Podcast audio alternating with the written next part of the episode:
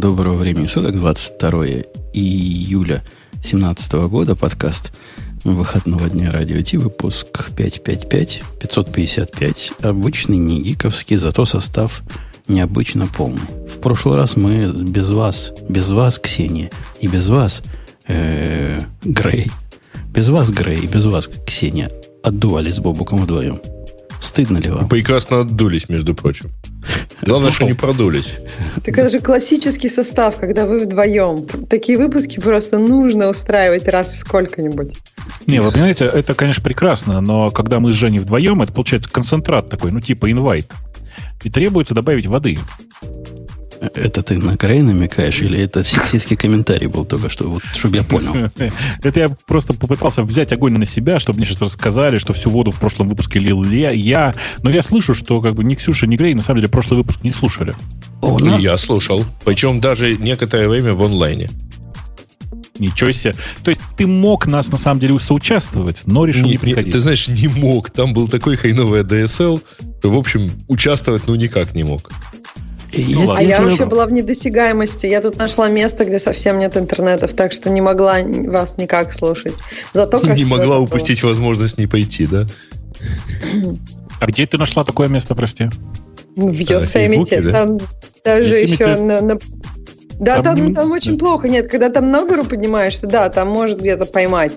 Но там смешно. Вот ты идешь, у тебя на часы вдруг пришла нотификация. А, а интернета как бы нету. Дальше ты смотришь.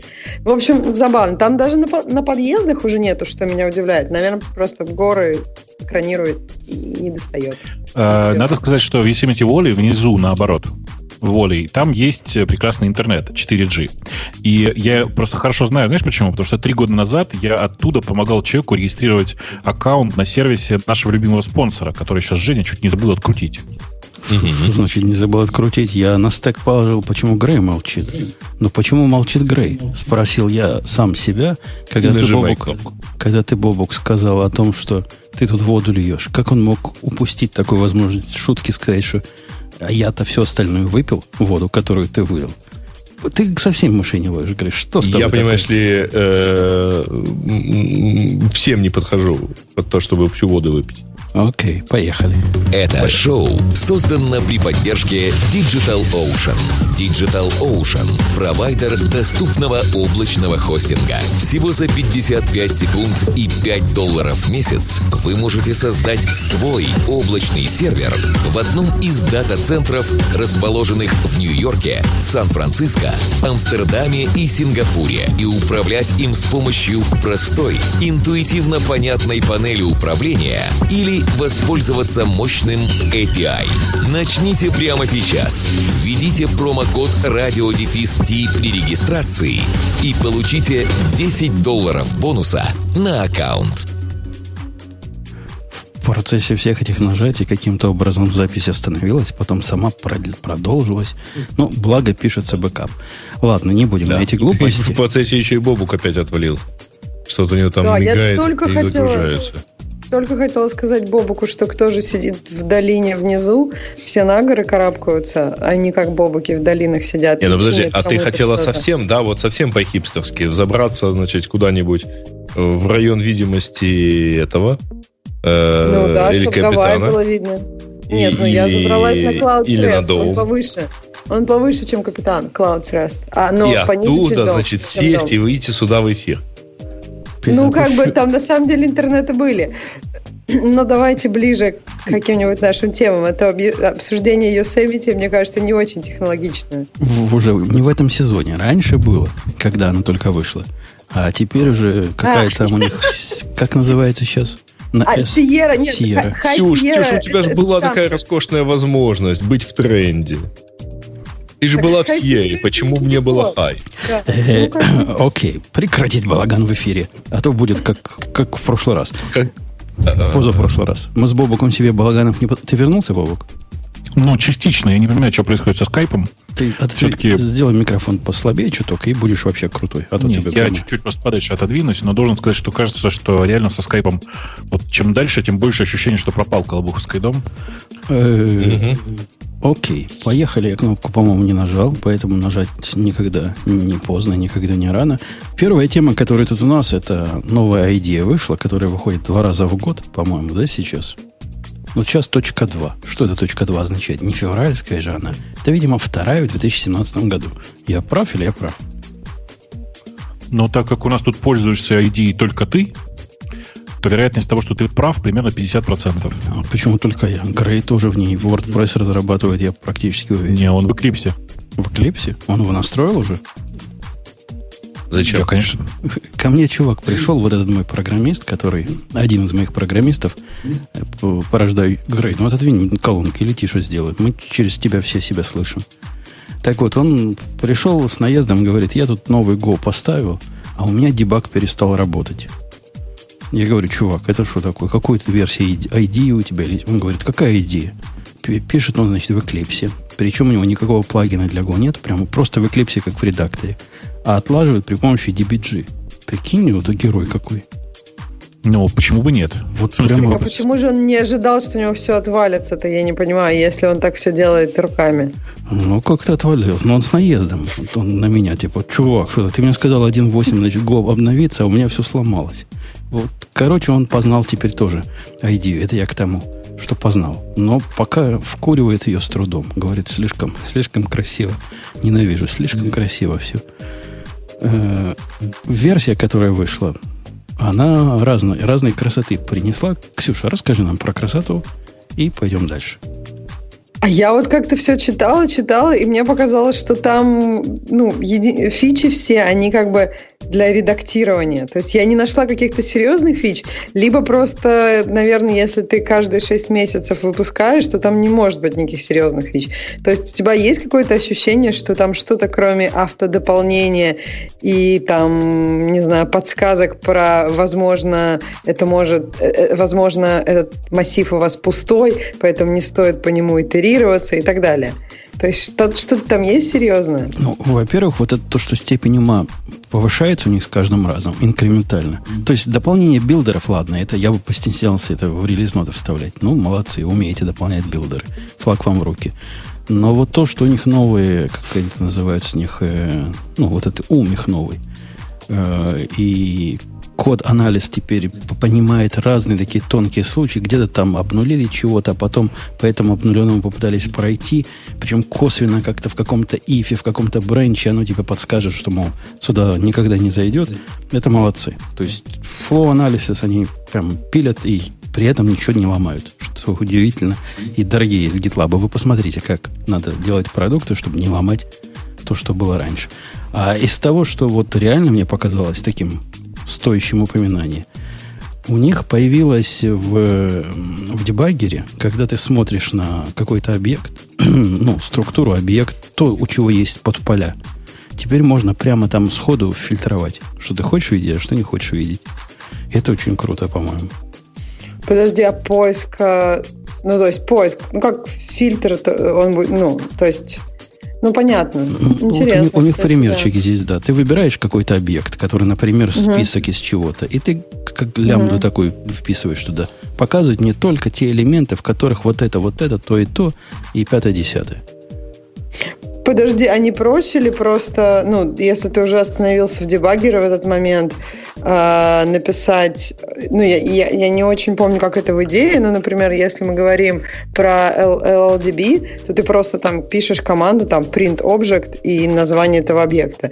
И то есть тебе покажут именно один этот объект, объект, и там будет даже больше, может быть, информации, ты можешь как-то какие-то там командочки на нем позапускать, так, например, так, там, execute. Тут, тут же весь, вся соль не в том, чтобы больше, а в том, чтобы меньше показать.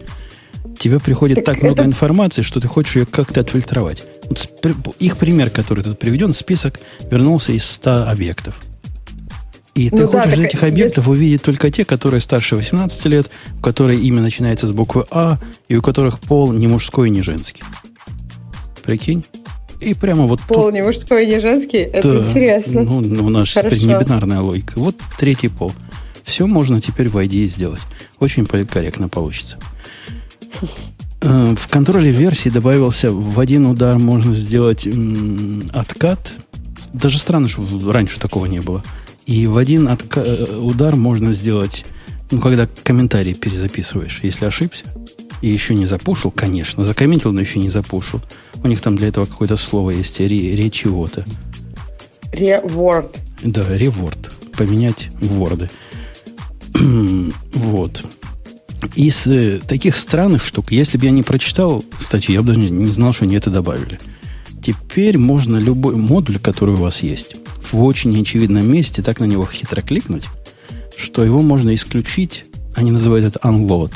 То есть ты его видишь в дереве в своем, он показан другим немножко цветом, но никакого анализа на этот модуль не происходит. Это их попытка, ну, вызывающая у меня, конечно, слезы решать проблему, когда они уже сдались решить проблему правильным путем. Бобок, если ты понимаешь, о чем я говорю.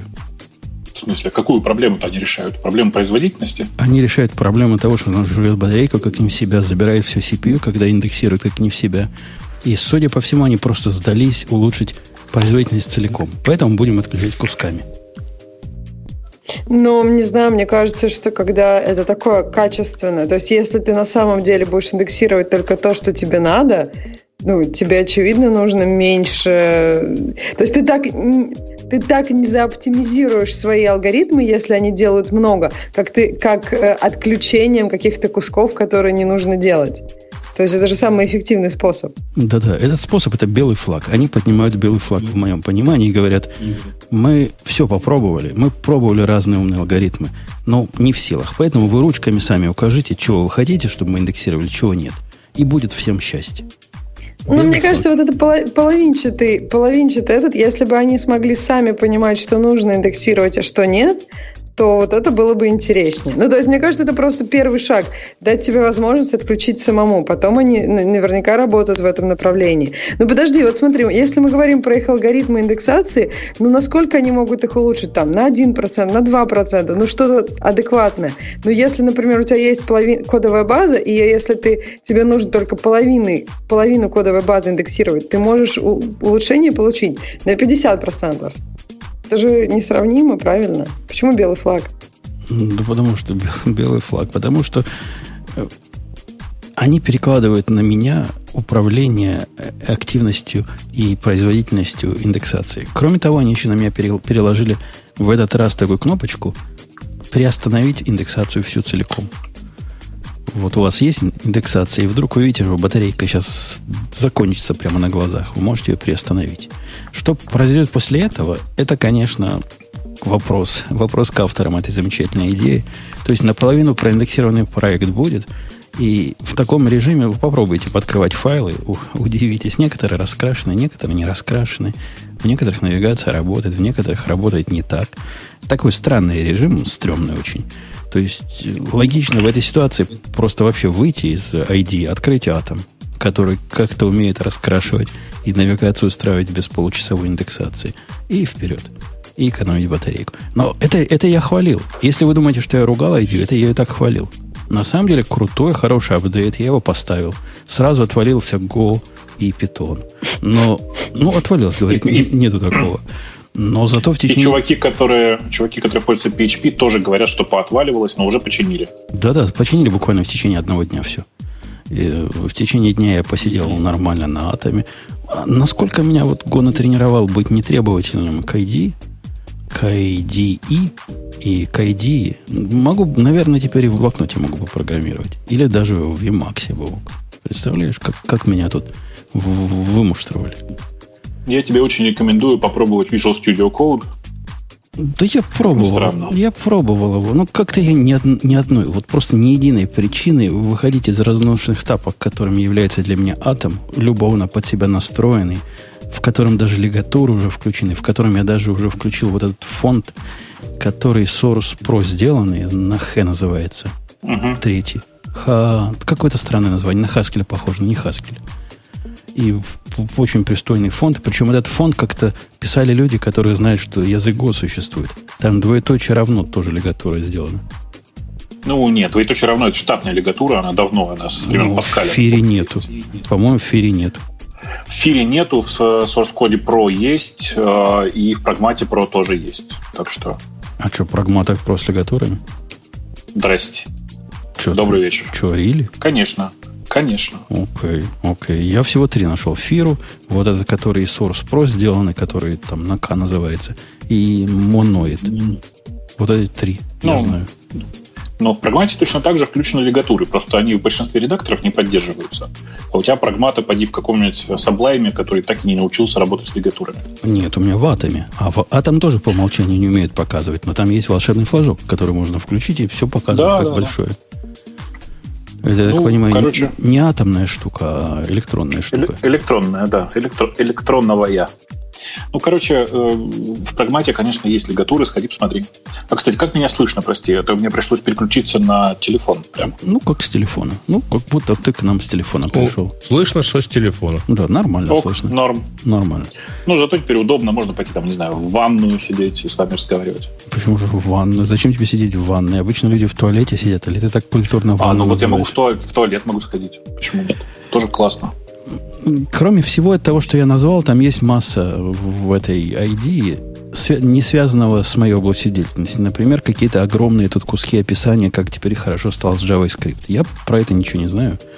Как там было до этого в JavaScript. Ну, наверное, стало хорошо. Насколько хорошо Windows 10 стал выглядеть интерфейс.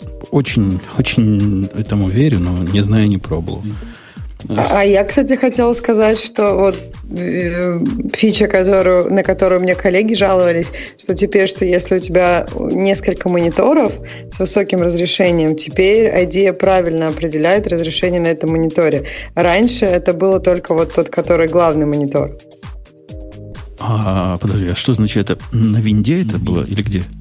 Вот мне кажется, что это не на винде было, что это везде было. У тебя такого не было? Я бы даже не знаю. Не замечал? Я никогда не пробовал запускать ее на втором мониторе. Mm.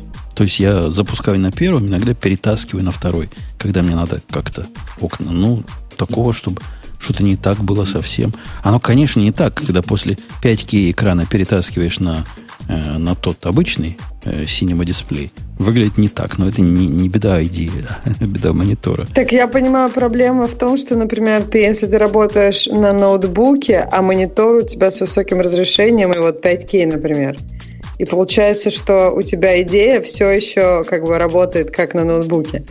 Ну, не знаю, не, никогда так не подключал. Ничего сказать не могу. Не знаю. Но мои коллеги оба, они работают именно таким образом. У них ID на лаптопе и выводится на большой монитор. И никто не жаловался до сих пор. Ну, какой, насколько у них большой монитор? Мне кажется, вот тут вот ключевое. То есть, если у них монитор нормально, то... Ну, в общем, вопрос... Монитор не ретина, а который вот этот самый большой, не ретиновский Apple монитор у них у всех. Thunderbolt дисплей.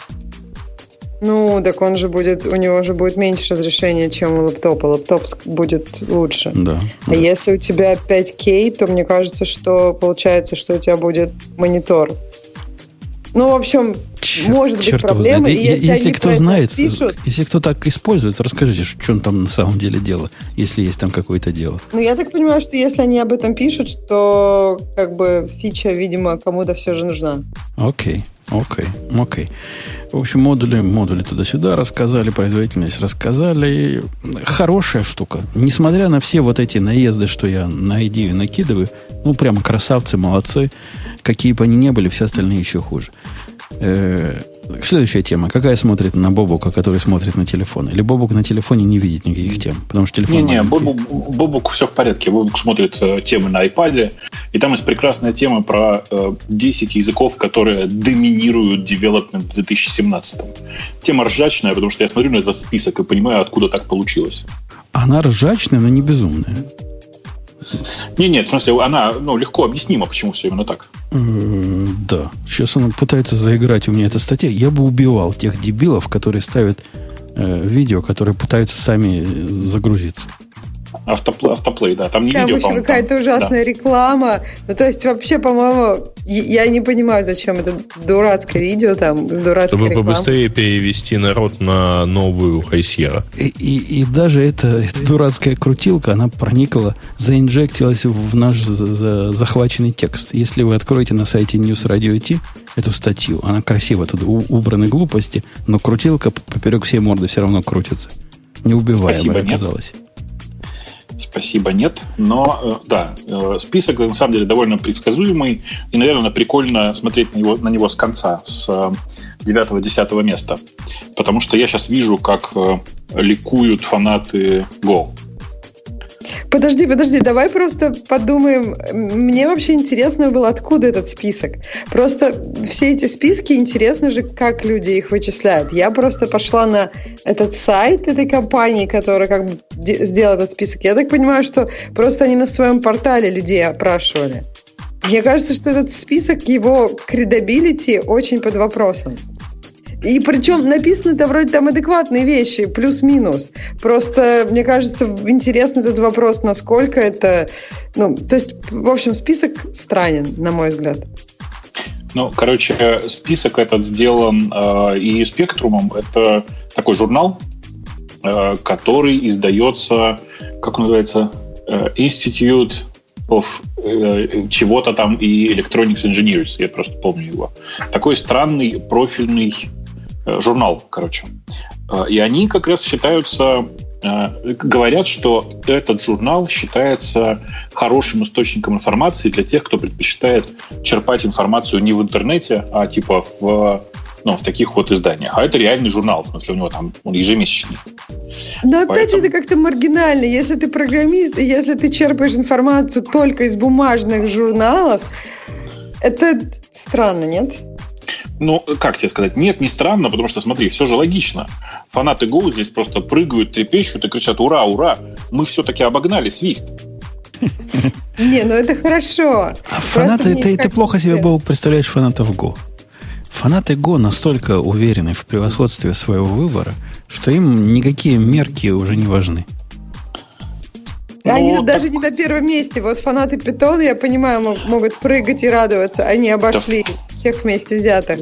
Фанаты Питона не прыгают и не радуются, они смотрят и вообще не понимают, что они делают в этом списке. Они, они восьмой просто... год стоят разорванные между вторым и третьим Питоном, а так у них все в порядке. Да нет, какой восьмой год? Это там нет никакой разорванности. Здесь в, данном, в этом списке, я уверен, имеется в виду Питон 2. Не, я не серьезно сейчас. На самом деле, э, типа, конечно же, это очень смешной список, потому что давайте снизу вверх. Подожди, на десятом Swift, на девятом Go, на восьмом PHP. Вы верите, что на восьмом месте, э, как мне кажется, самый популярный язык для программирования веба вообще? за многие-многие годы. Дядька, ты рано остановился, потому что на седьмом месте JavaScript, а на шестом R. То есть R популярнее JavaScript и PHP. Ну да. Вот, вот только вдумайтесь вот в это, дорогие слушатели. R популярнее JavaScript. Я не знаю так про меня... PHP. Может, действительно, народ весь массой бежит из PHP, но не куда, куда он бежит из PHP? Ну, JavaScript. JavaScript бежит он из PHP. На Node.js какой-нибудь бежит. Некоторые вот. особо хитрые на Go бегут. А нет, а согласно этому списку, все убежали на R. Может, Или на C-Sharp. Или на C-Sharp, точно. C-Sharp, ну, Java, на Java не убегают. Java, видишь, опустилась у них в списке. То есть из Java убегают. Убегают, видимо, из Java на C. На R убегают. И мне кажется, из всего убегают на R, просто чтобы, просто чтобы R был на таком высоком месте, кто-то должен туда убегать. Нет, я, я понимаю, и R, мне кажется, появляется во многих списках, но я согласна. Мне кажется, R более популярнее, более популярен, чем JavaScript и PHP, это, это как-то сильно сказано. Когда Но у них появится... Это не про популярность, это про доминирование. Они, понимаете, доминируют. Как? Вот а что значит доминирование, ты думаешь, в Это в они выходят, они, ну, как бы, ну, короче, как происходит доминирование Go над, над Swift? Сидят Swift-разработчики, тут заходит такой чувак, весь в коже. Умпутун. А, и с плеткой.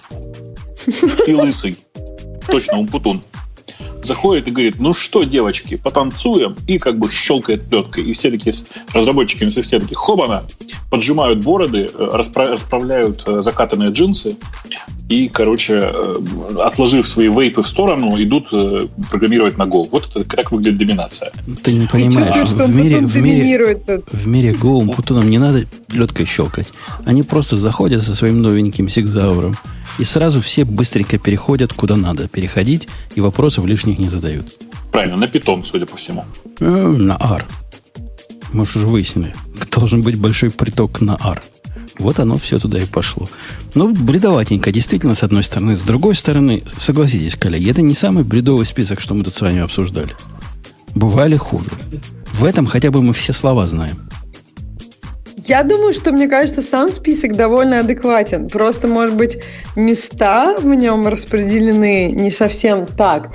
Но сам список, я, я как раз согласна, что более-менее адекватный. Все, все названия, в общем-то, достаточно адекватные. Там есть Python на первом месте, C на втором, Java на третьем и C++ на четвертом.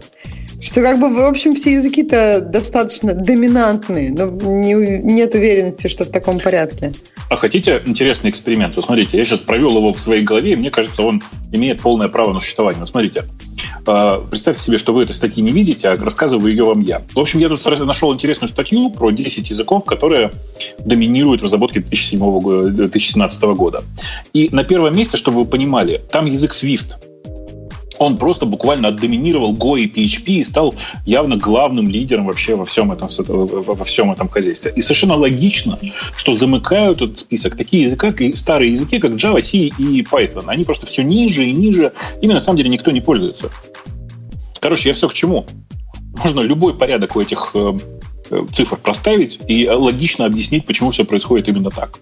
А реальных цифр при этом, зараза, нет ни у кого. Еще, мне кажется, тут проблема с цифрами э, была бы, если бы мы вообще попытались определить, какой мы список хотим получить. Что это? Ну, то есть, какие бы мы... Ну, то есть, разные списки бывают. Есть список Stack Overflow по вопросам, которые э, спрашивают про языки. Есть просто на GitHub, например, сколько у нас репозиториев на разных языках. Есть там... Э, давайте еще взвесим эти репозитории, сколько человек в них участвует. То есть, мне кажется, это, вот эту вот статистику можно повернуть во столько разных... Ее как бы можно порезать со стольки разных аспектов, что не очень понятно, понятно вообще, что мы хотим. Что есть популярность. Я тебе скажу, Ксюша, что мы хотим. Все эти списки стыдливо умалчивают главный, собственно, аспект. Стыдливо умалчивают. Но мы не будем умалчивать. Людям, которые могут понять, насколько это списки смехотворные, насколько они в этих списках не нуждаются, они не нужны. А кому они нужны? Тем, кто ищет, в какой бы язык сейчас вложить свои значит, усилия. Я выучу язык и начну зарабатывать 100 миллионов денег.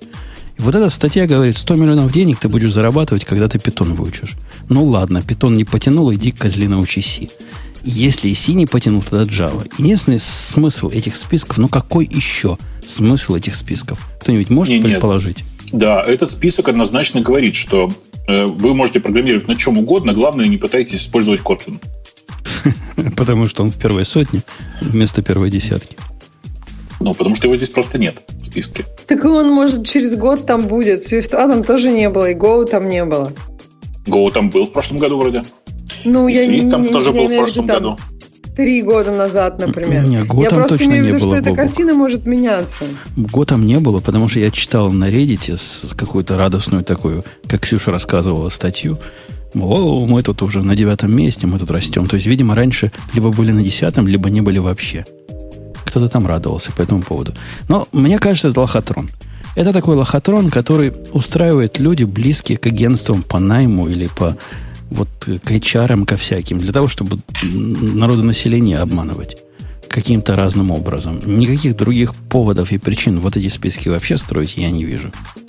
Ну, подожди, с другой стороны, если, например, ты действительно хочешь начать программирование, и ты начнешь его с питона, это не самый плохой вариант. Да, Ты не но... будешь зарабатывать там 100 миллионов денег, как если в этом главная цель. Но, мне кажется, питон совсем неплох для обучения.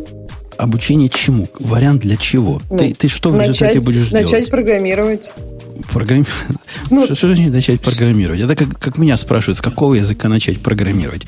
Ну, вот вопрос в тупик ставит. Он массу других факторов требует для того, чтобы дать адекватный ответ, которых мы не знаем из этого вопроса. Ну вот какой-нибудь Вася Пупкин живет в своем э, Мухосранске. Ты ему вот так, безусловно, посоветуешь питон учить. А может, ему PHP надо посоветовать учить. Или JavaScript. Или, что ты или имеешь в виду, что нужно спросить, что он хочет сделать, какие у него планы, и ты знаешь же, что тебе ответит. А я не знаю, я просто не знаю. Тут два варианта. Либо я хочу много денег зарабатывать, либо мне кажется, что про- быть программистом это круто. И на самом деле, скорее всего, это смесь двух вариантов у каждого человека. Если мы говорим о людях, которые никогда не программировали. Я вам хочу сказать, что э, нужно понимать, как, что в этом списке на самом деле довольно специфические языки. И Python там так рванул на первое место, а R на шестое. По одной единственной причине. Потому что э, люди снова увлеклись темой искусственного интеллекта, не, там, нейронных сеточек и всего такого, а это все либо Python, либо R. А у меня есть еще 5 копеек. Мне кажется, что вот э, это издание, которое составляло этот список, если вот это действительно так, как ты говоришь, это вот такое как раз очень популярное издание, которое не в интернете, там как раз, мне кажется, концентрация людей, которые занимаются, ну, пишут статьи, занимаются исследованиями, как раз еще намного выше. И тогда ар вполне себе понятен там. Ну, то есть, как бы, если мы говорим немножко по такую академическую среду или близкой академической академической среде, то да, логично, что R у нас достаточно высоко. Непонятно там при чем-то Swift и, и Go тогда, но, видимо, как-то попали. Которые антиакадемические. Наверное, ну, должно они... быть какое-то название для таких языков, которые вот такие прикладные, чтобы прикладнее некуда.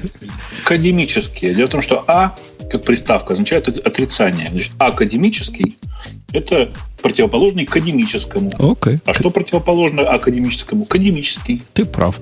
Э, давайте к следующей теме, потому что эту мы уже стоптали. Я не знал, что такое бывает в мире. То есть я подозревал, что много всяких безумцев, но вот такое безумие я не знал. А я думал, ты сейчас начнешь рассказывать нам про Ethereum и как там сперли бабки, Ищ. а тут, оказывается, есть более безумная тема. Пойдем там слишком мало сперли, ты что, не понял? Это не тема Умпутуна э, про Ethereum и сперли бабки. И я эту статью добавила. Не, не, не про... про бабки это его тема, но бабок маловато там для его Не-не-не, это, это моя тема. Я просто ее добавила совсем не про бабки. Там есть очень интересный, очень интересный кусок статьи. Сама, сама статья большая и о разном. И к когда статье там очень... мы вернемся, Ксюша, не Хорошо, забегай вперед. Давай. Потому Хорошо. Что Слушай, а, а что у нас вообще делают темы с Forbes.com? Э, с темы Forbes, кстати, Грей, скажи мне, вот просто как я, я как, э, ну, как специалисту по дебилам, скажи мне, какие дебилы вот так делают, как делают Forbes? Зачем это делают? Вот просто объясни мне. Я нашим слушателям поясню. Когда вы откроете эту ссылочку нашу, оно вам покажет такой экран, в котором какая-то умная фраза.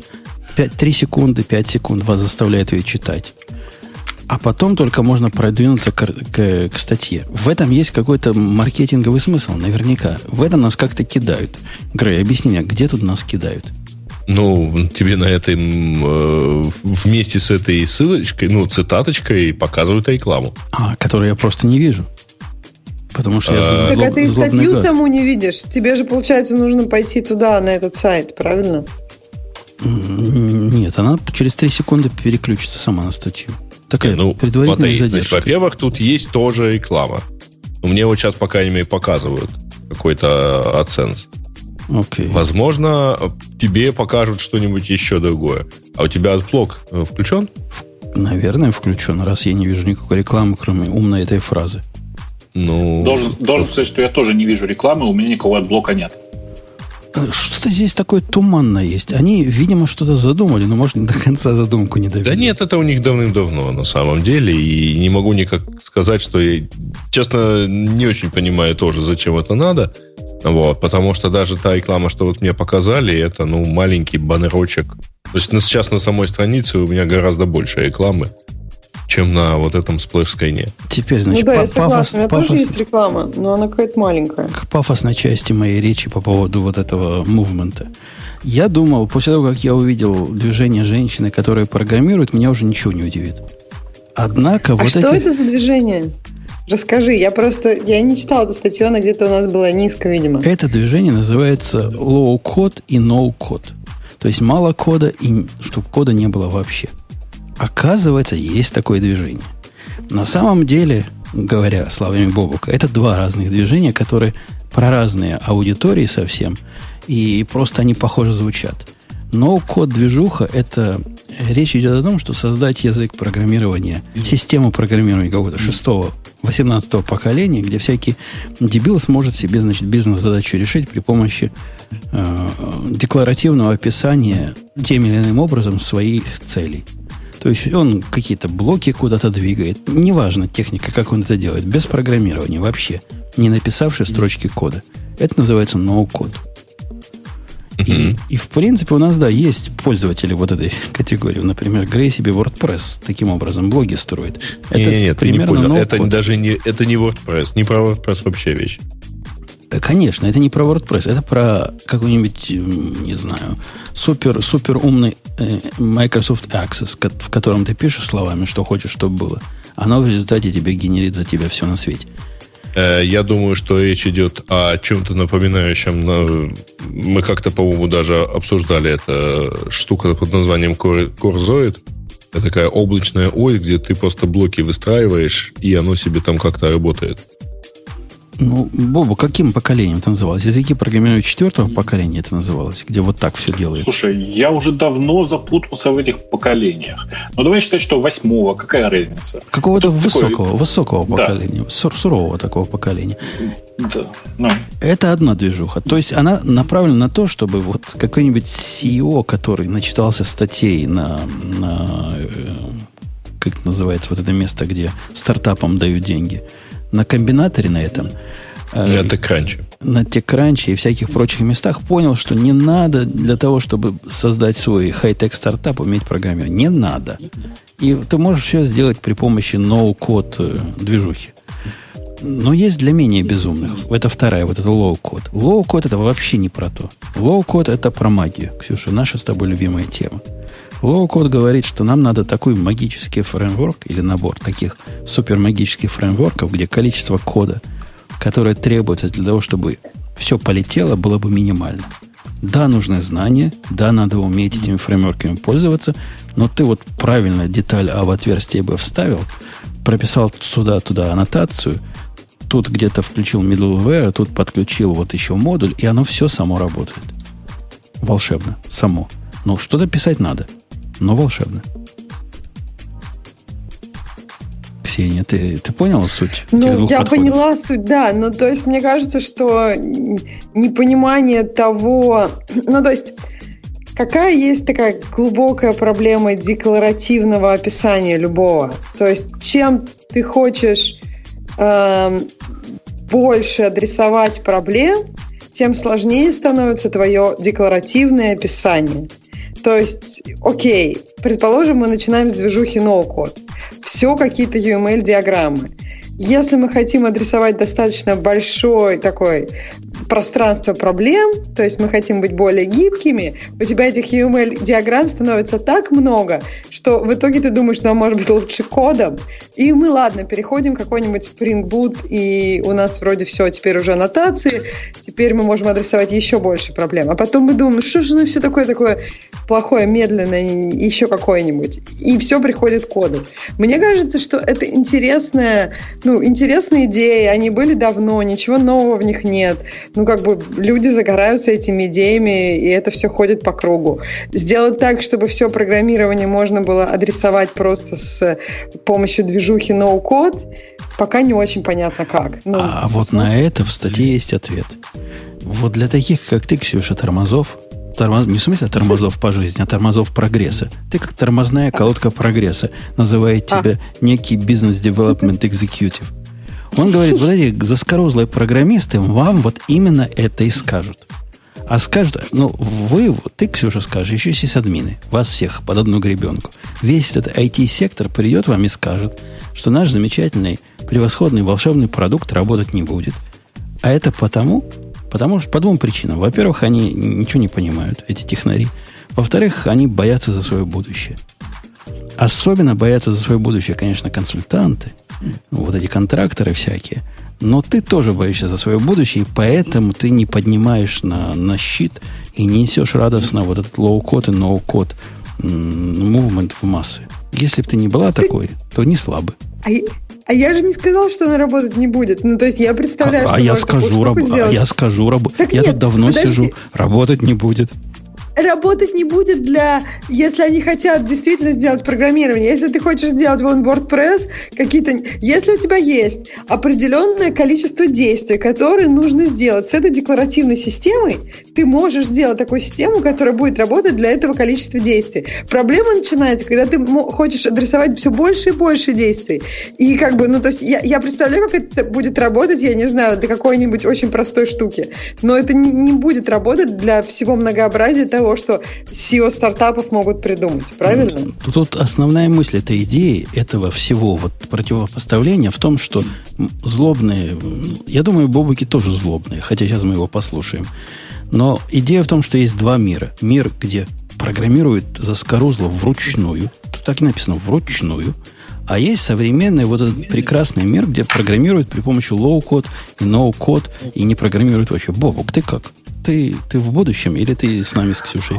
Э, у меня два ответа тебе. Во-первых, я давно постиг no-code. Он выглядит так. Открываешь Outlook и пишешь в нем э, описание функции, которая тебе необходима. Через полчаса получаешь готовую функцию. Э, ну, там просто внутри сложная нейронная система, иногда и не одна, которая, значит, читает мое письмо, разбирает бред, который я написал, и предоставляет мне готовую функцию. Э, ну, такая, понимаешь, да, человеческая.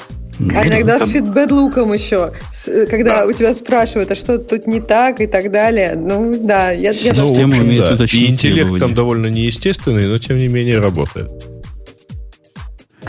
Э, ну вот, а если серьезно, нужно же понимать, что у всего этого подхода no-code у него, ну, как бы э, мертвое начало и неживое кончало. В смысле, что оно, ну, как бы это концепция, которая не жива сама по себе. Чисто гипотетически ее можно себе представить, а в реальности нет. Ну, возьми, давай, короче, попробуй представить себе, как в концепции no-code проверить, проверить гипотезу Твиттера. Сможешь? Задумался. Не сможет. Мне кажется, что это все абстрактный э, бред добрых людей, которые э, пытаются рассказать, что для того, чтобы стартовать ваш проект, особенно программировать-то не надо, надо просто хорошую гипотезу и тролля поля. У меня обычно подход другой. Я считаю, что любую гипотезу надо сначала проверить действительно без программирования, спрототипировав на пальцах. Если у вас уже есть какие-то потребители, там какие-то первые кастомеры вдруг внезапно появляются, в этот момент можно сесть и по-быстрому написать нормальный код. Я уже тут не раз делился в этом подкасте, что предыдущая реинкарнация ноу-код движухи, когда так еще не называлась, в конце, наверное, 90-х, которая была, о том, что языки четвертого поколения вам, вам все решат, и вот вам такой замечательный Visual Basic, и он просто предтеча того, той жизни, которая наступит – они нанесли нашей индустрии непоправимый вред, который индустрия потом как-то пыталась расхлебывать, при том, что кадры отсутствовали. Ну, какой дурак пойдет учиться на программиста, когда наши дни сочтены? Она расхлебывала при помощи внедрения всех этих индийских стартапов и индийских э, консультантов, чем нанесла еще больший вред. Мы до сих пор разгребаем предыдущую волну. Дайте нам нормально работать. Не выдумывайте себе вот этих глупостей. Работать не будет это уже не раз пробовали, и ни у кого это не работает. Да не-не-не, подожди. Оно работает. Тут проблема на самом деле в, э, в том, что вообще, в любом случае циклический процесс. У тебя возникает какое-то количество задач, которые можно решать сильно автоматически. Ты начинаешь их решать сильно автоматически. В процессе э, этих решений тебе нужно, нужно кастомизировать какое-то еще решение. Ну, до какого-то уровня эта кастомизация возможна, не меняя вот инструментария. Вот. Э, перестаньте, пожалуйста, приводить в пример WordPress, потому что я вот только что лазил в код руками в этом самом WordPress. То есть там без программирования тоже, в общем, как не очень так получается. а ты неправильно это делаешь. Там надо в WordPress, чтобы было no-код или low-код, а ты просто слишком заскорузлый, слишком близок к Невозможно подключить, например, функцию в теме, не слазив в код и не написав «подключи, пожалуйста, функцию». Ну, и это вполне себе э, внутренний язык. Значит, а э, кроме того, э, чего вы так это к SEO стартапам относитесь? Вообще, как правило, это разработчик. Да ладно, был бы он разработчик, он бы вот этих слов себе в рот не брал, которые мы тут читаем. Эти слова может взять только человек, который надеется на чудо.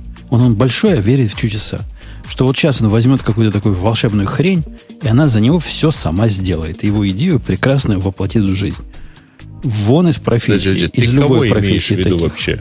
Вот по- по- пользователи low-code вот, и подожди, вот, вот этого автора статьи, Да я не знаю, кто автор. Форбсе. Я с ним не знаком.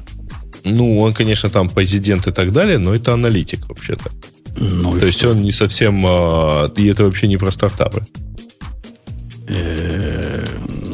Ну, тогда еще Я к хуже. тому, что То есть- Ксюша так это вот рассказывала про то, что вот э, SEO стартапов сидят и думают, как бы тут не умея кодить, так сказать, все-таки сделать продукт и не платить деньги разработчикам, так это не так. В основном такие SEO стартапы э, стартапов обычно разработчики.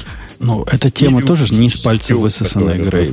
Статьи о том, как себе организовать стартап без этих поганых программистов, которые только деньги жрут, пиво выпивают и вообще сидят немытые, это популярная тема. И вот это один из ответов на этот популярный вопрос. Так что тут все концептуальненько. Можно и без немытых программистов, говорит автор. Не нужны они нам. И те, кто говорит против, эти только могут быть те самые немытые.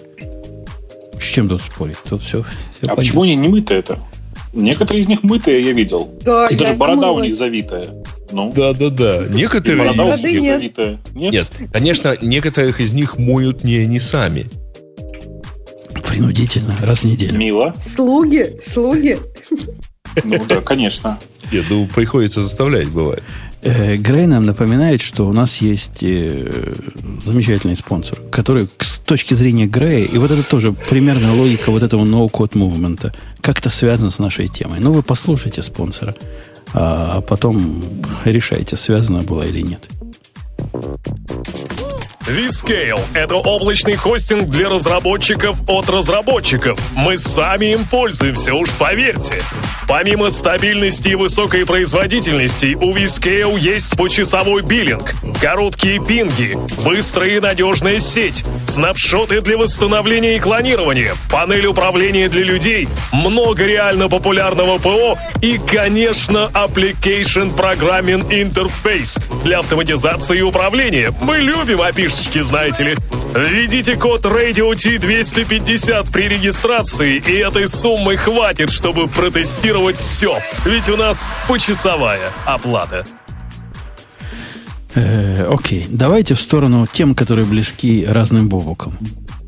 Э, Разным бобукам близки два набора тем. Одна из тем, один из наборов тем, который Ксюша почему-то выбрала, мне кажется, современной реинкарнацией темы про тарелочки. Но как-то народонаселение сильно по, по- по поводу этих новых современных тарелочек возбуждается. Поэтому вот вам ваши э, странные электронные деньги. Берите. Не хочу. Почему, Криптовеб. почему они странные? Они нормальные вроде. А, и- это я к тому, что тема, по-моему, близка вот на, на заре, когда появлялись сотовые телефоны и появились специалисты по сотовым телефонам. Мне видится обсуждение вот этих, вот этих всех штук примерно как в те годы обсуждения сотовых телефонов. С умным видом Жень. обсуждать всякую ерунду. Да ну, нет. Это, вот это как раз, там, это вообще другая история. Это как раз история про эфир, это и вообще про, про криптовалюты. Это история про становление совершенно нового рынка, на который пришли молодые разработчики, которые думают, что с деньгами можно работать так же, как с любыми другими обычными сервисами. То есть методом, как бы это сказать, фигак-фигак и в продакшн. Понимаешь? Окей. И эта статья на самом деле во многом про это. Ксюш, ты же добавляла, да? Да, я ее добавила, и как раз я ее добавила, да, совершенно из-за этого. Во-первых, тут есть большая часть про программирование и про язык, ну, то есть не очень большая часть, но там есть интересные детали про язык, на котором пишутся вот эти вот смарт-контракты, и про то, что ну, там, о- там похоже на самом деле просто проблема, как бы, ну, там есть такой, такая идея, которая очень похожа на наследование, и вот там была проблема как раз с этим, что метод у супера вызвался, который не должен был вызываться. И как бы на этом была построена атака, которая привела к потере огромного количества денег. И дальше там интересный момент, что вот белые хакеры, которые э, увидели, ну то есть которые по статистике, я так понимаю, что они осознали, что происходит эта атака и что происходит, и единственное, что они придумали дальше, это просто хакнуть, э, так как атака достаточно медленно происходила, они, единственное, что они придумали, это хакнуть самим, но гораздо быстрее все уязвимые кошельки, и, ну, то есть потом как бы установить какой-то способ возврата денег этим кошелькам. Ну, то есть мне кажется, что это достаточно сейчас интересная такая технологическая область, и мне кажется, взгляд этой статьи, э, которая объясняет, что Ethereum это не, скорее не криптовалюта, а такой очень интересный, не знаю, блокчейн-компьютер, это просто с технологической точки зрения вкусно. И я не знаю, мне кажется, это к телефончикам не имеет отношения. Не-не, Женя, когда говорил про тарелочки, имел в виду, что там каждый э, суслик в поле агроном был. В смысле, что каждый готов был разговаривать по телефончике и все время несли какую-то чушь. Но тут в данном конкретном случае э, действительно произошло, э, как бы это сказать, Э, произошла интересная классика. Жень, чтобы ты понимал, у них внутри вот эти вот смарт-контракты написаны, условно говоря, на диалекте JavaScript. Ну, на такой Что смеси... условно? Там, по-моему, есть диалект JavaScript. Ну, оно такое, да, оно слегка отличается, там есть некоторые забавные отличия. И э, прикол тут в том, что у этого диалекта языка по умолчанию, если ты создаешь библиотеку, по умолчанию из библиотеки паблик все методы. Для того, чтобы они были не паблик, ты должен отдельно метод, ну, отдельно функцию э, подписать, что она internal, она только для внутреннего использования. И на самом-то деле вот отсутствие одного этого слова internal привело к тому, что было украдено что-то 30 с копейками миллионов. Ну, это немножко лукаво, Бобок. Почему? Нет, э, вот потому что internal позволил тебе получить access именно к функции, которая переопределяет кошелек. Но ну, вообще, ну, вообще ситуация того, что у тебя просто, что их функция, которая... У них был обработчик, по сути, функции, когда, ну, то есть, например, если у супера нет такой функции, то супер начинает вызывать очень странным способом. То есть, если бы он просто игнорировал это, это... Нет, нет, это, это нет, не странный подожди. способ, это стандартный он... способ для, для JavaScript же. Ты чего? Подожди, у них там конкретно два ифа. У них там первый иф про то, что если тебе прислали деньги, ты просто их депозишь. А если тебе не прислали деньги, ну там есть какое-то сообщение, то ты вызываешь его. И не это, стоит... это для мультисигнатур было сделано. Да, это... ну так хакнули как раз мультисигнатурные кошельки. Да, но хакнули-то почему? Потому что забыли internal, понимаешь? Да Потому подожди, что... но если там была другая функция, ну не, не нит кошелек, а что-нибудь другое, я не знаю, деньги это, это... Ну, а это было, это было так кажется, задумано. Тут, нет, мне нет, кажется, это... что это все равно два этапа. Я согласна, что init кошелек должна быть internal, но мне кажется, что если бы не было вот этой возможности просто прокидывать этот вызов, если у тебя месседж больше нуля, то и не было бы возможности вызывать какие-то но функции, которые они. Бы, тогда бы у них пропала гибкость в мультикошелек, в мульти, собственно говоря, в мультисигнатуру. Я так понимаю, что они собираются эту гибкость отменить, потому что мне кажется, вот это как раз нет. гибкость, которую, по-моему, Я... у них фиг, один из фиксов сделать там фроу, это, они... Это, это, это они сейчас временно забили гвоздь для того, чтобы не потерять. На самом деле, э, вообще, давайте зайдем издалека. На самом деле, идиотизм в этой ситуации вот какой. Это кошелек, рассчитанный на мультисигнатуры, а автоматически, что автоматически означает, что э, деньги, которые ты как бы держишь в этом кошельке, лежат на самом деле не в кошельке, а в контракте. Подожди, давай еще расскажем, что такое мультисигнатурный кошелек. Мультисигнатурный это, это кошелек, который как бы подписан не, несколькими приватными ключами. То есть там в этой статье есть пример, что если ты хочешь, там, там мама, папа и там, не знаю, ребенок, у каждого есть по ключу, и если мама ключ потеряет, то как бы все равно с кошельком все будет хорошо. Ну, на самом деле, мультисигнатурный кошелек подразумевает, да, довольно э, сложную систему для работы с кошельком, для подписывания транзакций с кошелька, что автоматически привело к мысли этих странных создателей, что что? Типа в кошельке деньги хранить, а хранить их реально в контракте. Ты как-то пропадаешь, бабочек. Да, Сам, да, прости. Самое умное теряем. А сейчас? Сейчас пропадаешь. Да что ж такое-то? Ну, вроде слышно. Ну, говори, говори. Да. Мы будем догадываться. Короче, короче, э, вся концепция действительно нужна была не гибкости.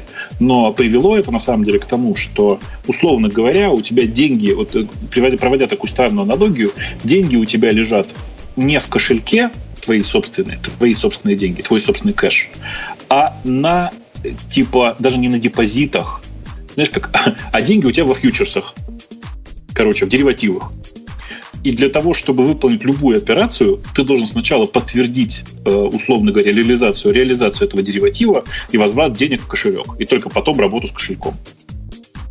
Ну, то есть, как бы сама концепция была порочна изначально, на мой взгляд.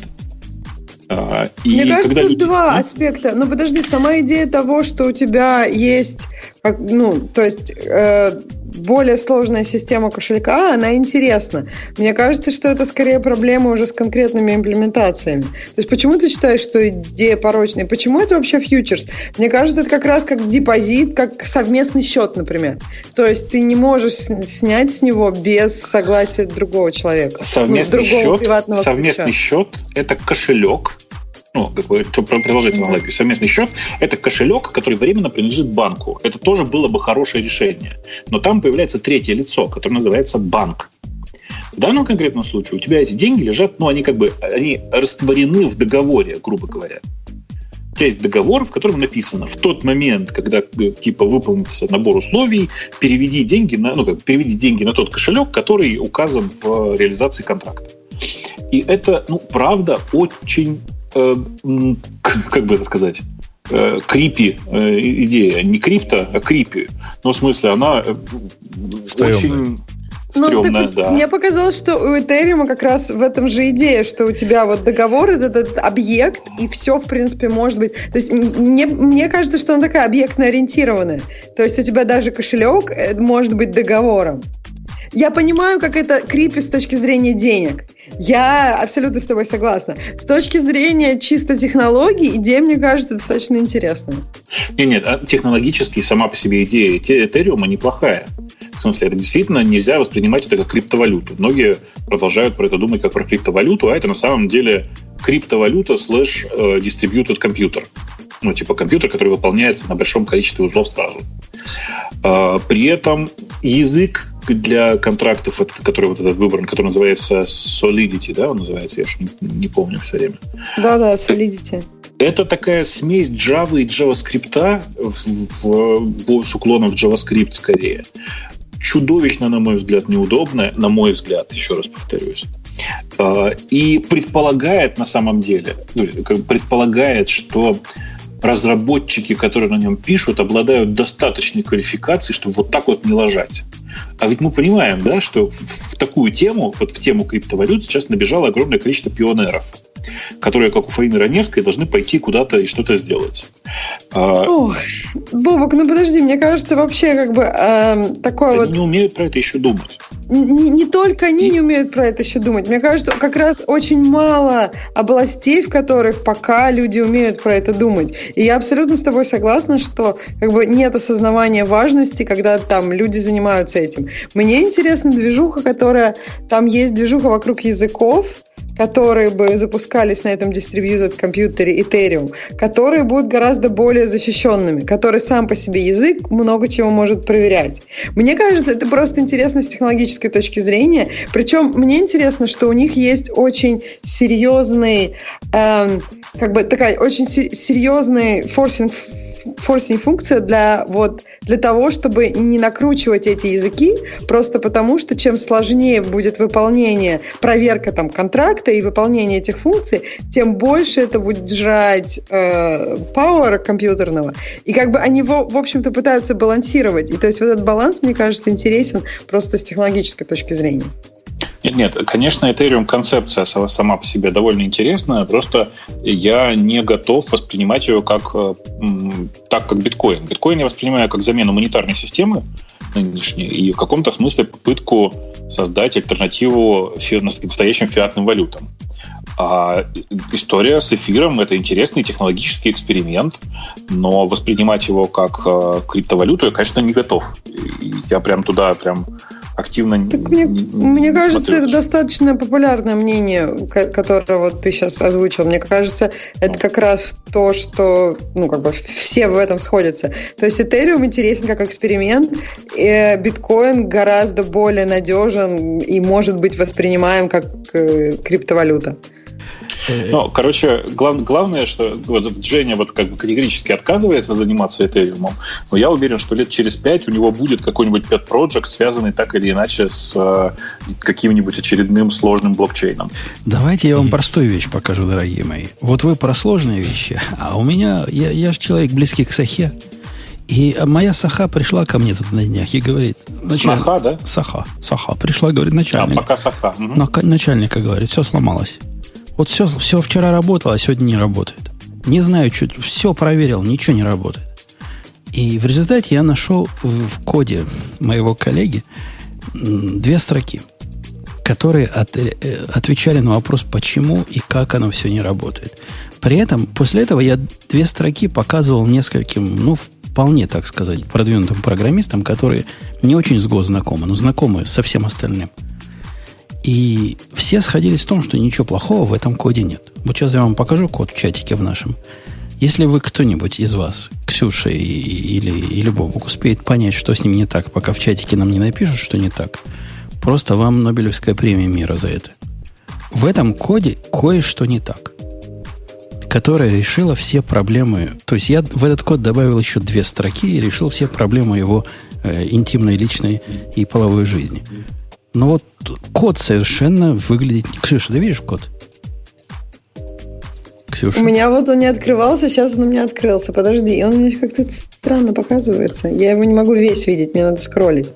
А, а, а так. как весь? Да, Всего три строки. Скроллить там пять строк. У меня это открылось картинкой в другой строке.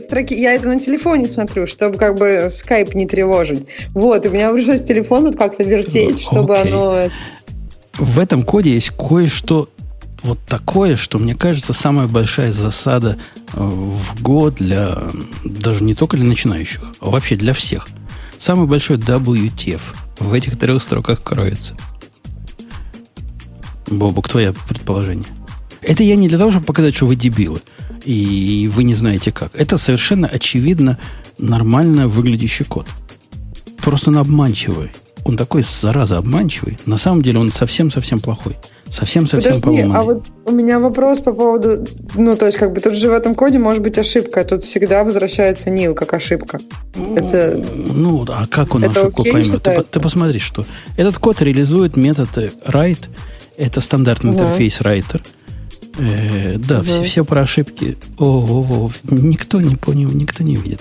Окей, все, э, это интерфейс. И когда мы что делаем? Отло, отложенную запись, правильно? Мы получаем слайс, пишем его в channel и говорим, мол, все. И где-то там он запишется. В этом, собственно, идея вот этого Active File Writer. Можно по названию догадаться. Никакой ошибки он вернуть не может, потому что откуда он про ошибку знает. В этот момент еще ошибки никакой не произошло. С нилами все в порядке. С именами, переменами все в порядке. Тут не в порядке с другим.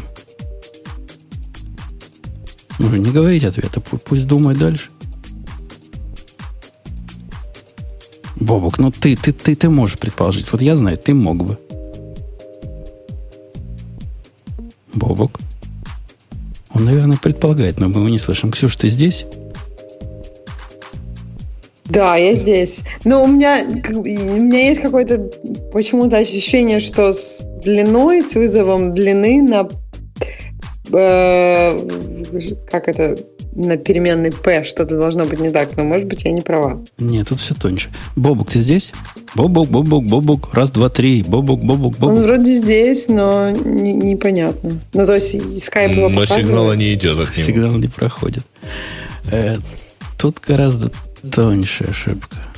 И удивительно, что никто не, не, не, не, ничего да умного ладно, ты не для говорит. этого и дал, чтобы никто не, не, дал. Не, не для этого и дал. Нет, вот Бобук вернулся, он сейчас скажет.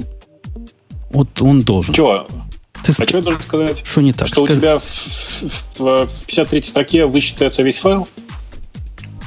Тебя не смущает это? Я прямо даже удивляюсь, как, как ты к какому выводу пришел. То есть я могу... А что, Ле... а что Лен у тебя по-другому работает? В смысле, не весь файл, а весь, весь кусок райта за раз. Хотя нет, фигня фигня. У тебя же там прям массив байт передается. Да, тут никакого чтения как такового нет. Тут вот забудь о том, что это чтение. Это кусок кода, который мог бы встретиться и не связанный в чтением э, месте. Этот кусок просто плохой. И плохость этого куска даже не в том, что автор дебил, а в том, что тут а. собралось три программиста, которые не пальцем деланы, и не сразу могут понять, в чем дело. А дело вот в чем, Бобук. Посмотри на p byte. Ты бы ожидал, что p byte это будет э, передача по, э, по value. Поскольку в мм. нормальных языках, в том числе и Go, все передается по value, правильно? Посему ну, ничего нет. плохого нет, в том, это же массив. Ну, это не массив. Если бы это но ну, был это... массив, ладно, но это слайс. Слайс но. на самом деле передается по value. Но ну, содержимое, но содержимое его не копируется. Содержимое является, собственно, Конечно. указателем на память. В результате вот этот код абсолютно чудовищно опасен. И он приведет, если тот, кто его вызывает, не знает, что так сделано внутри, и будет переиспользовать один и тот же слайс, что, собственно, будет делать нативно, это приведет к ужасу, кошмару и, и к багам. Ну, то есть ты пишешь, будет записываться не то. Починенный код, чтобы вы понимали, это еще две строчки, которые чинят проблему вот таким вот образом. Вот это починка. Так, так подожди. Который а... будет просто копировать этот кусок? Совершенно верно. Надо пи просто скопировать и ну, после, да. после этого mm. передавать его в channel. Это да. настолько неочевидное и настолько и, и innocent выглядящий код, что просто ум за разум заходит. Не знаю, мне кажется, когда ты привыкаешь э, работать с языком, в котором есть вот эти вот передачи по значению. Ну, то есть, если мы говорим, например, там про Java, где все объекты, там все передается по референсу или про Objective-C. А если, например, ну, то есть я со своих этих, если мы говорим про Swift, то там на это очень быстро, мне кажется, натачиваешься, что может быть у тебя передача по референсу, а может быть по value, и какое-то понимание того, что за этим нужно следить, мне кажется, оно ну, как Но тут формально возникает. передача, если почитаешь спецификацию, то ты уже знаешь, что слайсы передаются по value. Угу. Но на самом деле слайс передался по value. Просто он указывает, на, он, внутри, внутри ну, есть референс да. на какой-то массив. Угу. Да, да. Да, об это этом... не так. На, у него там референс на элементы массива, на начало элементов массива. Э, неважно. Важно в том, что со- состояние этого массива является mutable. И после, не происходит после передачи value того, что вы думаете произойдет. И это не очевидно. Совершенно не очевидно. И такой, такой баг просто... Я даже не стал как? ругать своего программиста за это я пытаюсь понять, как бы правильно сказать-то, потому что это объяснение, на самом деле, которое ты даешь, оно непонятное. На самом деле история вот какая. P э, в этой функции, э, типа p квадратной скобки байт, э, это э, value. Но типа по сути своей она value, то есть она э, э, читается как, как внутри функции, как э, просто value, но фактически является указателем.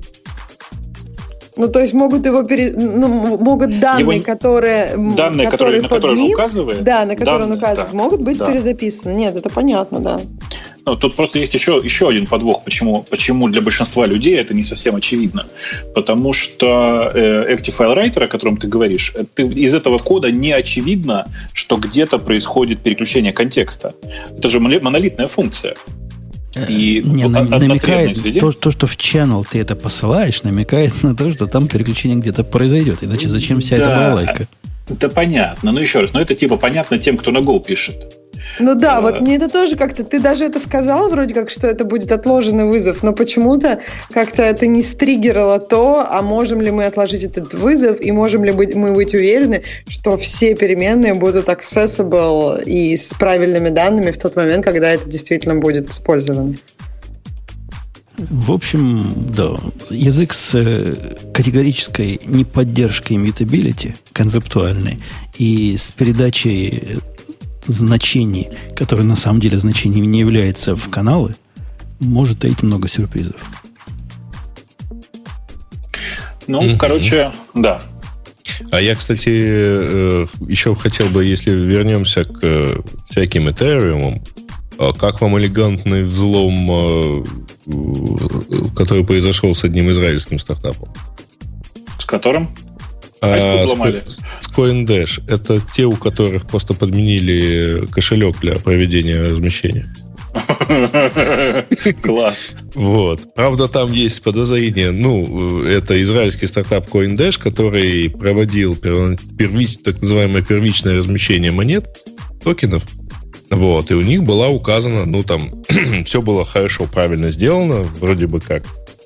И там, там же э, платежи собираются э, на определенный кошелек фактически. Так вот, этот кошелек э, на сайте подменили, увели 7,5 миллионов, и после чего, в общем, это все дело отменили, но теперь вот э, там есть вопрос, потому что до, до этого у основателя этого стартапа было уже одно неудачное такое ICO, вот, и подозревают, что они он ли это сам сделал, так сказать, чтобы денег не возвращали. Ну, ну потому что тема ICO мне напоминает тему э, как вообще вся история ICO мне напоминает подход вот какой. Это типа у нас есть готовый набор тулчейна из Этериума, который позволяет вам создавать свой собственный маленький МММ. О, ну, в общем, почти да. Окей. Слушайте, вы, вы заколебали своими криптовалютами. А давайте еще а, последний раз про деньги и пойдем дальше, так сказать, по более просто в этом ничего не шаришь, поэтому нервничаешь. Вот именно. Я да. не нервничаю, я спокоен. А я напомню, что у нас есть еще один ролик, который Женя сейчас нам проиграет. Он как раз закроет тему денег. Вот, да. так, да. Вот, вот так вот напоминаешь, а я, может, не успел подготовиться. А спонсор этого выпуска – Банк Тинькофф. Оформите карту Тинькофф Блэк и получайте настоящий кэшбэк. 1% с каждой покупки. До 5% в выбранных категориях. И до 30% по спецпредложениям от партнеров банка. Никаких баллов или фантиков. Кэшбэк живыми деньгами каждый месяц. Тинькофф Блэк. Пожалуй, лучшая карта с кэшбэком. Успел. Э, Слушайте, а мне, мне кажется, что надо договориться с Тиньковым, чтобы они выпустили спецтариф за спецкарту. Вот этот Тиньков Black не то. Тиньков Грей. Как было бы? Black, во-первых, 50 политически, оттенков Тинькова. Политически хочешь, да? некорректно да. звучит. Это что такое? Хотя сейчас они уже не против, что их Black называют. Сейчас такая движуха, можно уже Black называть. Не надо афроамерикан называть. Кто они? Тиньковы? Ну да владельцы этих карт. Больше не, не просят называть их аф, Африкан-Американ. А, а ты видел прекрасный э, короткий ролик, как э, Белый научился правильно говорить «нига»? Нет? Нет. Ну, стоит, значит, негр напротив Белого, и подходит к нему Белый и говорит «Э, «What's up?» В это время из-за э, кулис выходит здоровенный негр, встает рядом с, с белым, белый показывает на негра, и негр говорит «нига». И, каждый раз, когда ему нужно было сказать слово «нигер», или black, или что-нибудь такое, он тыкал своего, эм, как это сказать, слово раба в данном случае, наверное, не очень хорошо, да, своего напарника, что тот говорил слово нига. Ну, потому что только нига может говорить слово нига. Э, так вот, я хочу просто сказать, что мне кажется, нужно обратиться к Тинькову и сказать, дорогой Олег, срочно нужно выпустить карту Тиньков Грей. Даже не так, Тиньков Fifty Shades of Grey. Grey. По-моему, прекрасно. Бобук, я тебе открою секрет. Вот это WhatsApp мог бы сказать только какой-то недобитый республиканец, который голосовал за Трампа и который на самом деле реднек. Настоящий бы чувак сказал бы УСАП. А не какой-нибудь УСАП. УСАП. УСАП. УЗАП. УЗАП. Вот так вот. 79, 79 э, долларов, 79 оттенков доллара за USB-стик, который вы можете воткнуть, и будет нечто, что наверняка вот в мире бобуковских интересов. Я пошел даже смотреть, что там можно такое воткнуть. Ну, это мы видео с uh, э, USB-стик с uh, нейронной сеткой внутри. Слушай, у меня, прости, есть собственная нейронная сетка в голове, и она мне подсказывает, что за 79 долларов не может быть ничего, что работает нормальной нейрон, нейронной сеткой. Так, что это? Ну, что это? Deep Learning на стике за 79 долларов вместе с Intel. Не вместе с Intel, их Intel купил, насколько я помню. Угу. Подожди, Бобок, а за сколько минимально, как ты думаешь, может быть что-то такое, что как бы что для этих целей подойдет? А для этих целей это для каких? Непонятно же, видишь, типа для игр вообще-то для обучения э, нейронок вполне себе достаточно обычного CPU. Для игр тот момент, когда ты начинаешь э, делать хоть что-то серьезное, тебе нужны большие приличные карты, и это типа GPU, FPGA и всякие такие настоящие большие железки. А это, это какая-то ерунда непонятная. Я могу не, понять, не, что это... Тут э, там внутри, э, по идее, хороший такой процессор. Ты знаешь, этот процессор здесь ни о чем не говорит. А, все, я понял, что это. Знаете, что это? Я просто, простите, значит, смотрите, история вот какая. В теме нейронных сетей есть две, два раздельных процесса. Один называется обучение, напомню, а второй mm-hmm. называется работа рантайма. Так вот, этот самый Movidius — это система, которая предназначена для типа самостоятельной работы рантайма. Это нормально. Это такая штука, которая э, типа обрабатывает видео входящее, типа картинку какую-нибудь, и выделяет на ней э, типа смысловые блоки э, с помощью предобученного алгоритма. Ну, это главное, То есть ты сначала главное. обучаешь, на, обучаешь сетку на обычном Ни на чем не обучаешь, девайсе. ни на чем не обучаешь, она предобученная. А, окей. То есть надо брать или не надо брать? Ты главное Лучший комментарий к этой теме, который я видел, кстати, а кто-нибудь на этом всем э, майнить уже пробовал? Ну, на этом майнить совершенно невозможно, смысла никакого нет. Э, я ну, идея в том, на... что, что там же тоже, по идее, графический чип. Да-да, я понимаю. Э, там на самом деле внутри кафе э, в качестве типа фреймворка работающего. На нем можно и обучать, но это смысла никакого не имеет, потому что оптимизирован там в первую очередь рантайм. Ну, типа, и рантайм там довольно смешной типа, это такая маленькая ерунда. Вот, возвращаясь, штуку или покупать совершенно никакого смысла нет, это хорошая, интересная игрушка. Интересна она в первую очередь вот чем. Э, так как она работает по USB, э, количество устройств, которые ты можешь воткнуть в свою машину, не ограничено. Ну, типа, покупать видеокарту для обработки, там, типа, какой-нибудь FPGA, это очень дорого, а тут ты можешь воткнуть свой ноутбук, типа, 20 таких, и получить решение, которое работает с условно, с условно нормальной производительностью. По-моему, прикольно. Ну, то есть, не, ну, за 79 долларов я бы взял, чтобы было. Ну, ты говоришь, надо 4 брать, как минимум. Ну, мне кажется, что да. Какой смысл? А что ты с одной будешь делать? Просто так играться? Если просто так играться, достаточно одной. А с четырьмя, я так понимаю, твои слова переводя, будут тоже просто так играться, просто четырьмя. Ну, конечно. Ну, с четырьмя, ну, конечно, в четыре раза лучше играться, я согласен. Ну, я, я с четырьмя ни разу не пробовал, но с двумя вот играться сильно интереснее, чем с одной. Да, да, это make sense, make sense. Особенно, особенно, когда это не каждый день происходит, так вот иногда изредка поиграться. А то здоровья не хватит. Я понимаю твои проблемы. Да, не, да, да. Не да, те да, уже да. годы, да. Э, я все время вспоминаю про царя Соломона. Ты помнишь, да, анекдот-то? Нет. Как это, ну, скажите, может, что правда, что у царя Соломона был гарем на тысячу жен? И чем же он их всех кормил? Ой, Рави, о чем вы думаете? Скажите, он сам-то успевал покушать? Э, да. Видите, как бы, да, хороший, хорошо вовремя рассказанный анекдот заставляет Бутуна покашлять. Вовремя зашло. Э, да. В эту же тему таких бессмысленных, но прикольных устройств. У нас есть гигабайт, если вы еще помните такую компанию. Она, оказывается, еще жива. Если вы думаете, что гигабайт ушел в то место, куда ушли полироиды и прочие кодеки, так нет. Они таки живы.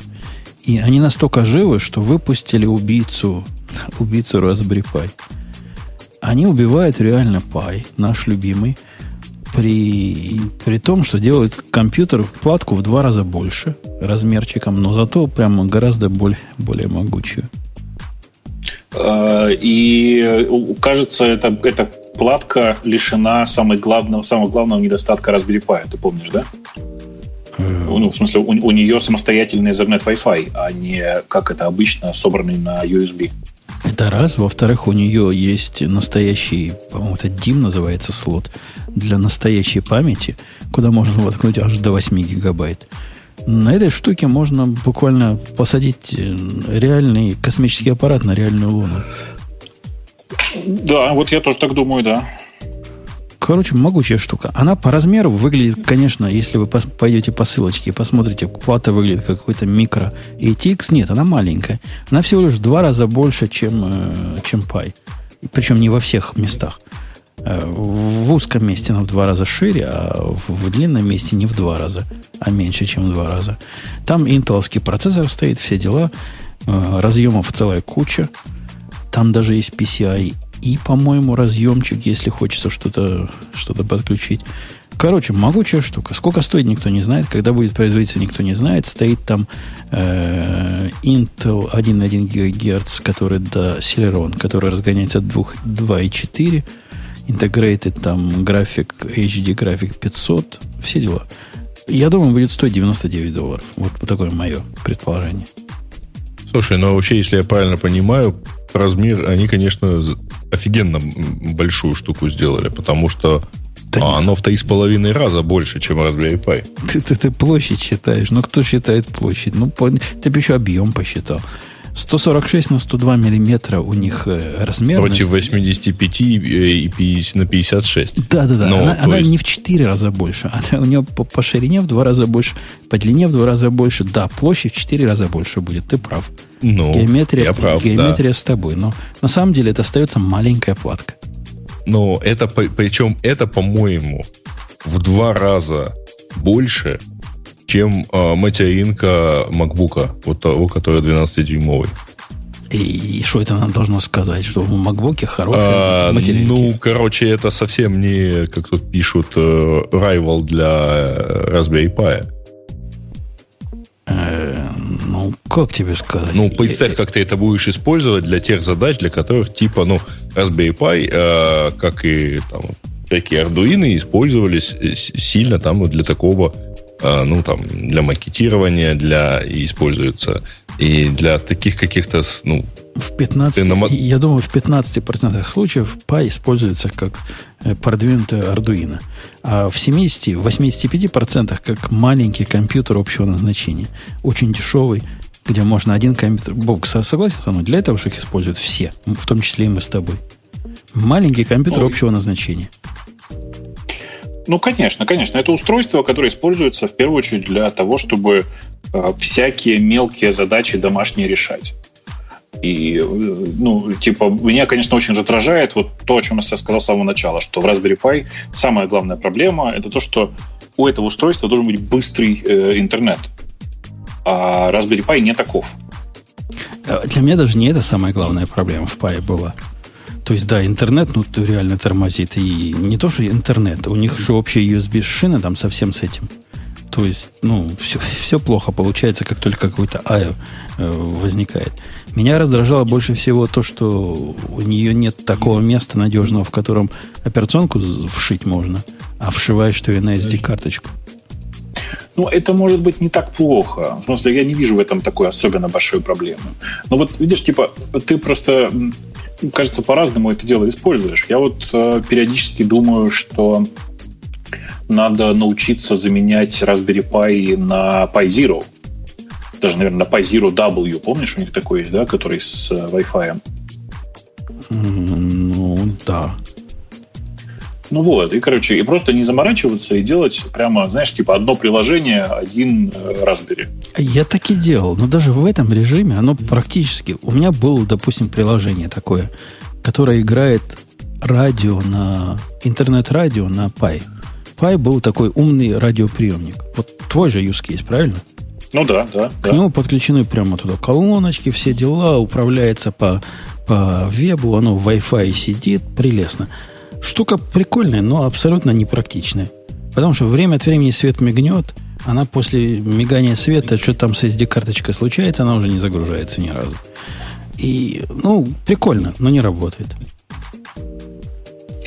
Ну, короче, я расстроен был от вообще. У меня очень плохой experience с э, Raspberry Pi, настолько плохой, что я на самом деле перешел на гораздо более дорогие всякие куби и прочие железки, э, которые гораздо более стабильные, и ты прав, которые, например, э, типа с SD-карточкой работают только в режиме read-only, например. Да. А эта штука даже не уважает защелочку. Защелочку задвигаешь, да? не задвигаешь, ему все равно. Ему э, плевать, да. Да, ну такая штука крутая, конечно. Хотя я перешел три года назад на для всех вот этих маленьких серверных проектов на HP Micro. Для меня HP Micro оказался моим размером.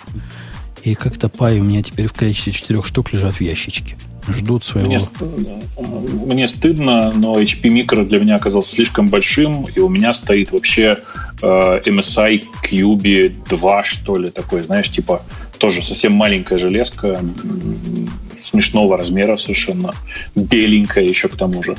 Короче, стыд и позор. А так у меня половина всего работает на Synology, а вторая половина вот на этой железке, которая присоединена к Synology. А я тебе скажу почему. И это переносит на следующую тему. Потому что ты на этом на всем не пытаешься поставить GitLab. Вот если бы ты поставил на свой Synology GitLab, ты понял, в каком отстое ты живешь. Как, какой слабая у тебя аппаратура. Я поставил на MSI Cube, и он работает. Cube довольно мощный. А еще у меня в нем очень много памяти сейчас стоит. И прям нормально. Что, 8 гигабайт? Ну нет, ну что-то 13, 32. 32. Тут ты крутой. GitLab 9.4 вышел, в котором много всяких ништяков. Но вы помните, дорогие мои, я пообещал в каждом выпуске рассказывать свое специальное отношение к GitLab. И в этот раз тоже не, не примену. Есть такие люди, это, наверное, Грей. Грей, у вас, у вас в обществе бездельников есть такая, такое желание делать все лучше. Я знаю. Я, я видел многих таких. Вот если что-то работает, возьми его, сломай и сделай лучше.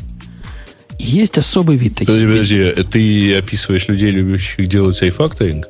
Рефакторинг это не лучше. Рефакторинг это чтобы потом... Это хуже, это понятно, проще, но долго. Да.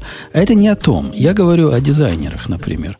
Вот ты сделал навигацию в своем продукте 4 месяца назад. Потом посмотрел на нее и сказал, ой, что-то фигню я сделал. И через месяц поменял настройку противоположную. А еще через месяц у них там, что всю эту историю не продлевать, у них там есть какой-то дико активный дизайнерский отдел.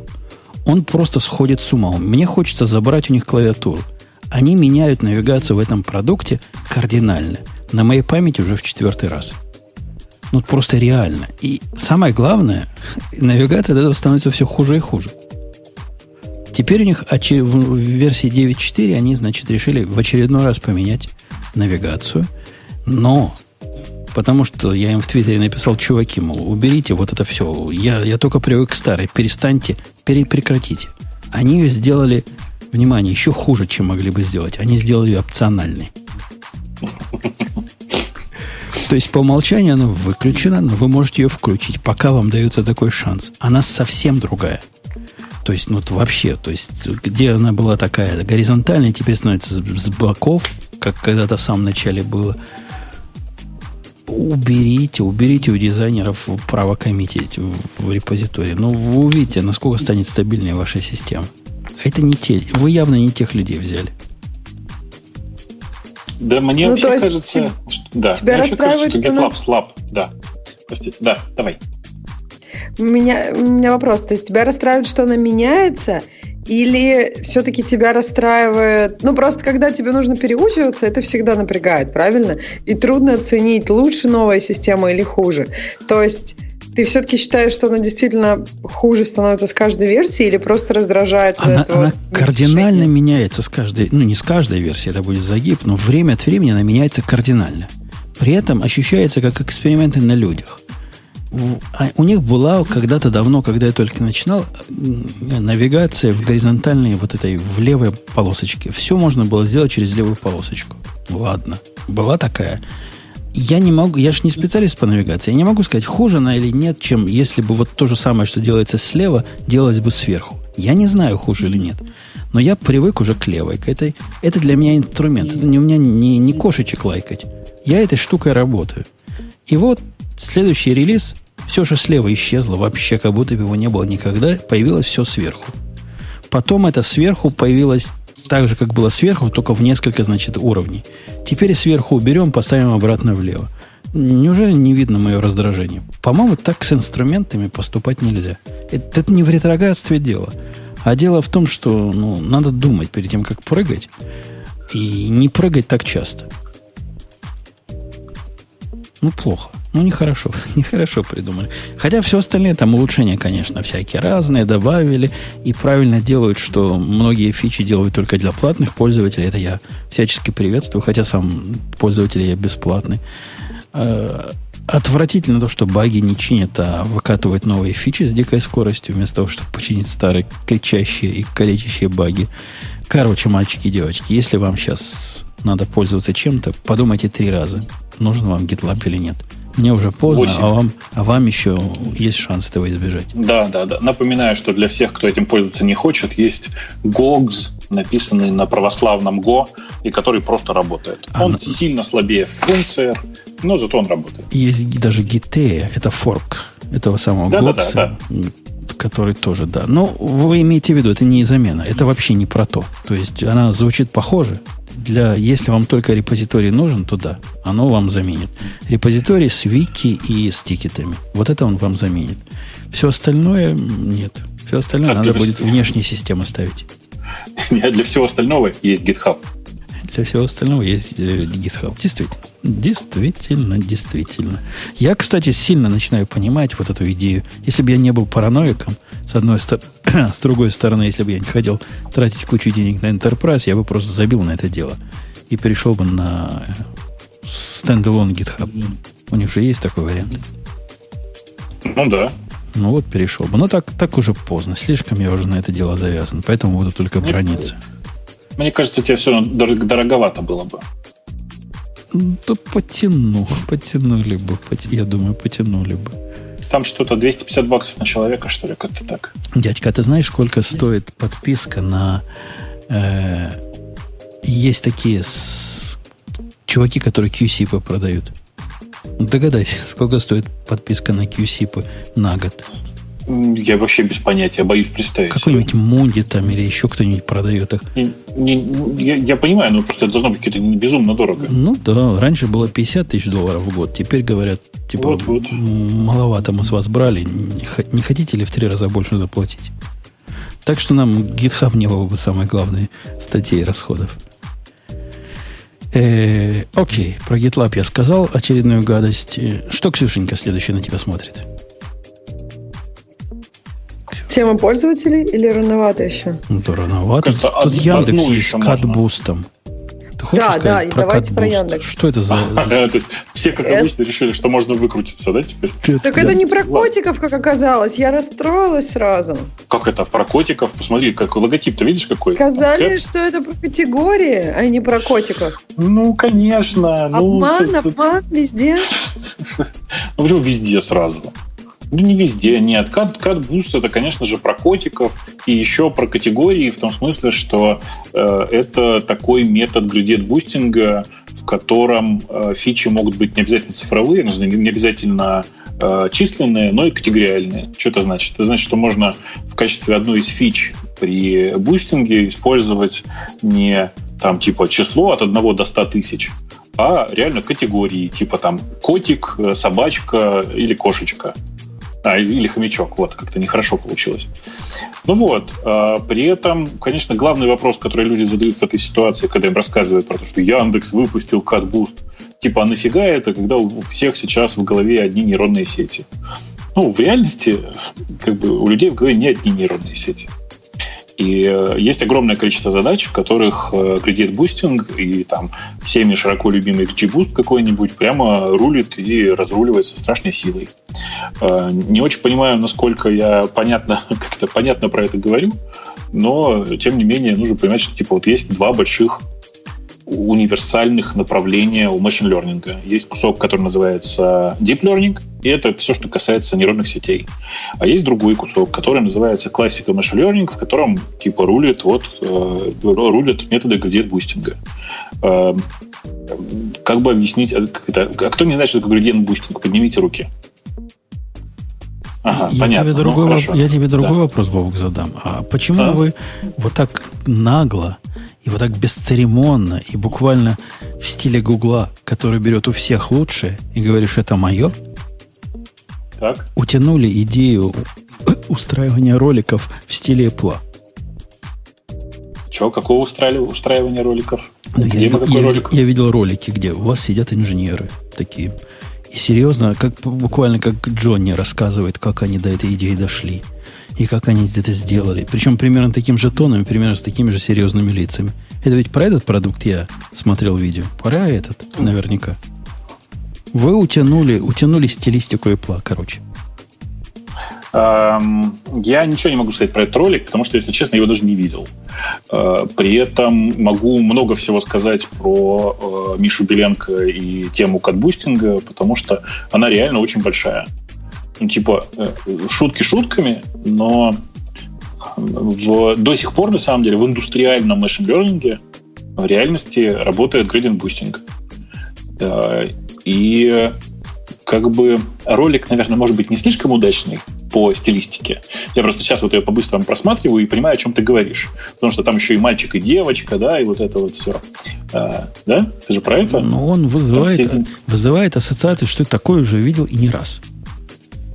Ну, так, примерно так и есть. Это же просто технологический ролик. Его смотреть не надо. Ты же в детали, ты должен был сразу пойти и посмотреть в, на GitHub. Там же самое интересное, в GitHub, нет? Ну, я согласен. Ну, я за что могу так ругать, что? так зато и ругаю. Ну, за тему не могу пока поругать. А за оформление поругаю. Мне вот очень нравится вопрос в чате, простите. А это можно использовать для классификации? Это знаете как? Смотрит человек на что-то и говорит, слушайте, а на этом можно жениться? Ну как, ну можно, конечно, что за вопрос? Эм, и подожди, правильный вопрос теперь, майнить можно? Нет, майнить на этом нельзя, оно и само по себе очень CPU extensive. На самом деле, мне кажется, это один из первых продуктов, э, вот таких open source продуктов Яндекса, э, за которые мне лично прям вообще не стыдно. Я вообще очень стыдливый к нашим open source продуктам в среднем, потому что то начинаются где-нибудь, я смотрю какую-нибудь документацию, и мне становится стыдно. То я смотрю и нахожу там типа куски чего-нибудь страшного, и мне становится стыдно. А, то я смотрю, там, не знаю, типа в примеры кода и понимаю, что часть примеров не собирается, как это было там с одними из нескольких моих кусков личных. И прям было постоянно стыдно. А тут ребята сделали все идеально. Вплоть до того, что, ну, типа, вот мы говорили тут в начале, да, что все, что касается machine learning, это все Python. Вот оно просто, например, ставится по pip install как CatBoost. Вот прям раз и ставится из Уилла. А, и больше того, есть готовый плагин, который позволяет его встраивать в ноутбуке iPython. То есть просто сделано все. Вплоть до того, что написан, на мой взгляд, очень сносный туториал, точнее, туториалы, который прям приятно читать, и они тоже в формате iPython. Сходите, посмотрите. А, пишут, сам же топил за то, что примеры не должны собираться. Да, они не должны собираться intentional, а там было, они, ну, то есть там опечатки были. Короче, э, и это, конечно, прямо очень-очень-очень приятный кусок open source. Прям всем искренне рекомендую посмотреть, потому что, на мой взгляд, это прям огонь. Жень, даже тебе рекомендую посмотреть, потому что, э, ну, как бы, наверное, интересно было бы на некоторых твоих датасетах попробовать построить прогноз, прогнозы. Э, потому что CatBoost в данном случае хорошо работает с, ну, типа для прогнозных моделей. Окей, окей. Посмотрю. Любопытно. Ты заинтересовал. Короче, а то, что короче, про вас написал TechCrunch, вот из этой статьи вообще невозможно понять, о чем речь. А знаешь, у меня, я, я тоже прочитал эту статью на TechCrunch, я, и главный, главный вывод, который я сделал, на TechCrunch решили написать про технологию. Это вообще очень большая редкость. Но ни хера не поняли. Вот честно, ни хера не поняли. Для тех, кому интересны детали и не хочется влазить в код, на Хабре у Яндекса есть хорошая статья. А вообще, если честно, у Катбуста реально приличная документация на очень оригинальном домене. Обязательно сходите, посмотрите. catboost.yandex. Э, очень удобно. Э, да. Ну вот, и там просто, ну, типа, там, там прям все. Э, в том числе и, например, готовые бенчмарки к вопросу о вопросе в чате, можно ли его использовать для, классификации. Вот там основной этот самый, как раз он, основной бенчмарк, он как раз про классификации. Ну вот. Э, и, ну, и там хорошие результаты. Прям хорошие результаты на открытых датасетах.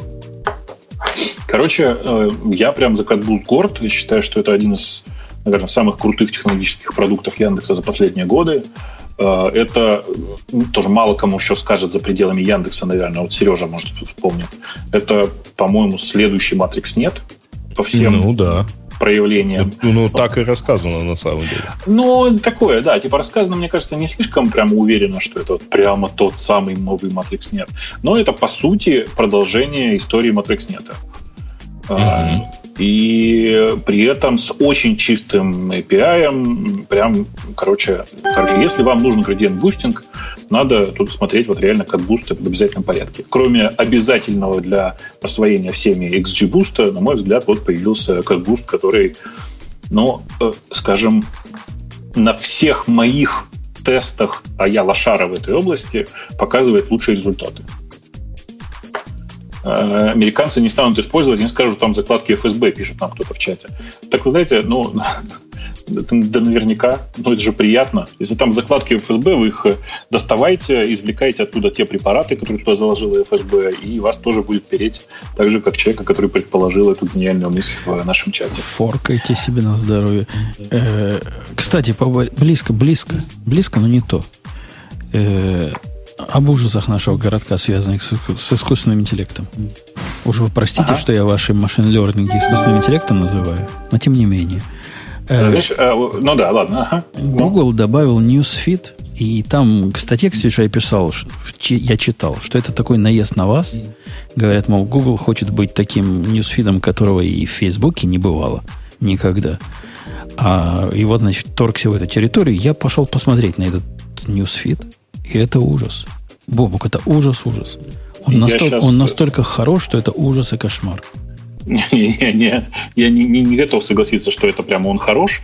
Он не требует для тебя преднастройки, что круто, потому что он обладает всей полнотой посещаемым тобой сайта, посещаемых тобой так, сайтов. Да, он и, и так все да. про тебя знает. А он, же он, вопрос да. не... Дело ж не в том, что знает, а дело в том, что он умеет с этим знанием сделать.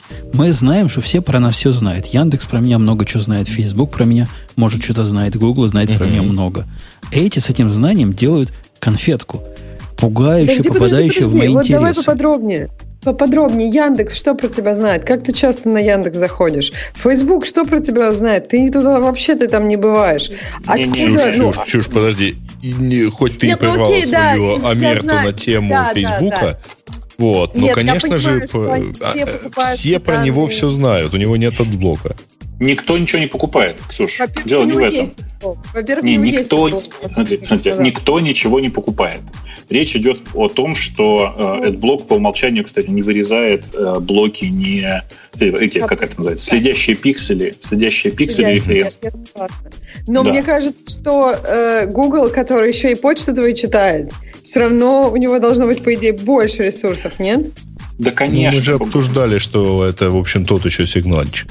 Да не, не, не, дело не в этом. У Гугла огромное количество сигналов. И, на мой взгляд, если, Женя, у тебя он сработал хорошо, а у меня он сработал отвратительно плохо, и вот прям серьезно говорю, я, я попробовал. Нам, типа для меня этот, этот newsfeed в приложении Google работает отвратительно плохо. А, я сделал для себя такой вывод, что типа чем больше ты пользуешься Гуглом, тем лучше он работает. И это разумно. Но тут же нужно понимать, что типа тот newsfeed, который сейчас сделали, это только половинка работы. И половинка, ну, как это, меньшая, как у нас любят говорить в политике. Потому что интересная часть половинки, которую, которую прямо надо сделать, прямо хорошо, это работа с паблишерами. Потому что Google, такое ощущение, что Google как это, одной рукой, одной рукой делает новые, эм, новый софт, а другой рукой аккуратно, аккуратно выкапывает себе финансовую могилу. Потому что мало ему было разборок в Европе с э, новостными агентствами. Сейчас он делает то же самое. Просто не с новостными агентствами, а с сайтами. Самое интересное здесь это как сделать так, чтобы люди, которые производят новостной контент, не теряли от того, что они появляются в новостном агрегаторе. Понимаешь? Модели да, заработка. Так они появляются-то в агрегаторе в эти виде сниппетов. А нажимаешь на этот сниппет, попадаешь Чувак, на их страничку. Ну ты как этот самый. Вот ты серьезно сейчас? Какое количество людей, прочитав этот сниппет, переходит по ссылке? Да как же? Подожди, подожди, подожди, Семен Да минимум. Они в меня Чувак. попали. Настолько, что я практически во все статьи эти открывал и почитать, что там написано. Я тебя поздравляю. Попробуй попользоваться этим пару недель, и ты обнаружишь, что ты тыкаешь в лучшем случае в каждую десятую статью, в одну из десяти статей, и все. А, ну, просто еще раз, там есть проблема. То, что тот контент, который они там сейчас показывают, это контент из АМП, из, ну, вот этих, из э, превьюшек, которые генерятся для сайтов, для мобильного серпа гугловского. И как только э, новостные издания поймут, что их, как бы это сказать, в очередной раз э, наженили, обженили, не знаю, как сказать, э, они начнут отрубать в себя МП. И такая движуха уже тоже есть. Он как бы Сереж не даст соврать. Э, мне очень нравится mm-hmm. в, отношении, в отношении как раз вот ньюс-агрегаторов то, что сейчас недавно анонсировал на прошлой неделе Facebook. То, что они будут делать э, платные подписки. Потому что я прям, прямо готов. Если, короче, если я найду два десятка там, новостных э, изданий, которые я готов читать ну, которым я готов понемножку платить, так как это, собственно, работает по подписке, то я готов перестать пользоваться всем остальным и читать только эти издания. Ты понимаешь, как бы они, Facebook сделал тот самый следующий шаг, которого все ждали от Гугла. Типа, дорогой Google, придумай нам такой интернет, в котором нет рекламы. А его почему-то придумывает Facebook. Понимаешь? Как бы для меня это такая непонятная магия. Как может в таком месте так неприятно просасывать, прошу прощения за это выражение, компания, которая построила пол интернета? и которая при этом ну, типа, продолжает э, много всяких инноваций вести. Ну, Короче, ну, кстати я, говоря, необычайно, да. А? Угу. Кстати говоря, у Фейсбука же есть аналогичный AMP, например, э, формат Instant Articles. И они, по-моему, уже вот этот вот ход с платной подпиской, и это реакция на реакцию людей на Instant Articles. Я имею в виду паблишеров. Потому Но, что э... там тоже не все очень, все не очень хорошо. Там э, довольно интересно. Дело в том, что на самом деле на прошлой неделе у меня такое ощущение, что в ответ на вот эту формулировку, э, на эту историю с э, Facebook, Google рассказал, что части э, trusted паблишеров будет разрешено внутри AMP, AMP показывать гугловскую рекламу. Не-не, подожди, гугловскую рекламу там можно показывать. Ну, конечно, в смысле прямо в карточках в ньюсфиде. Сейчас там ее нет. А, я понял, да. Типа, логика такая.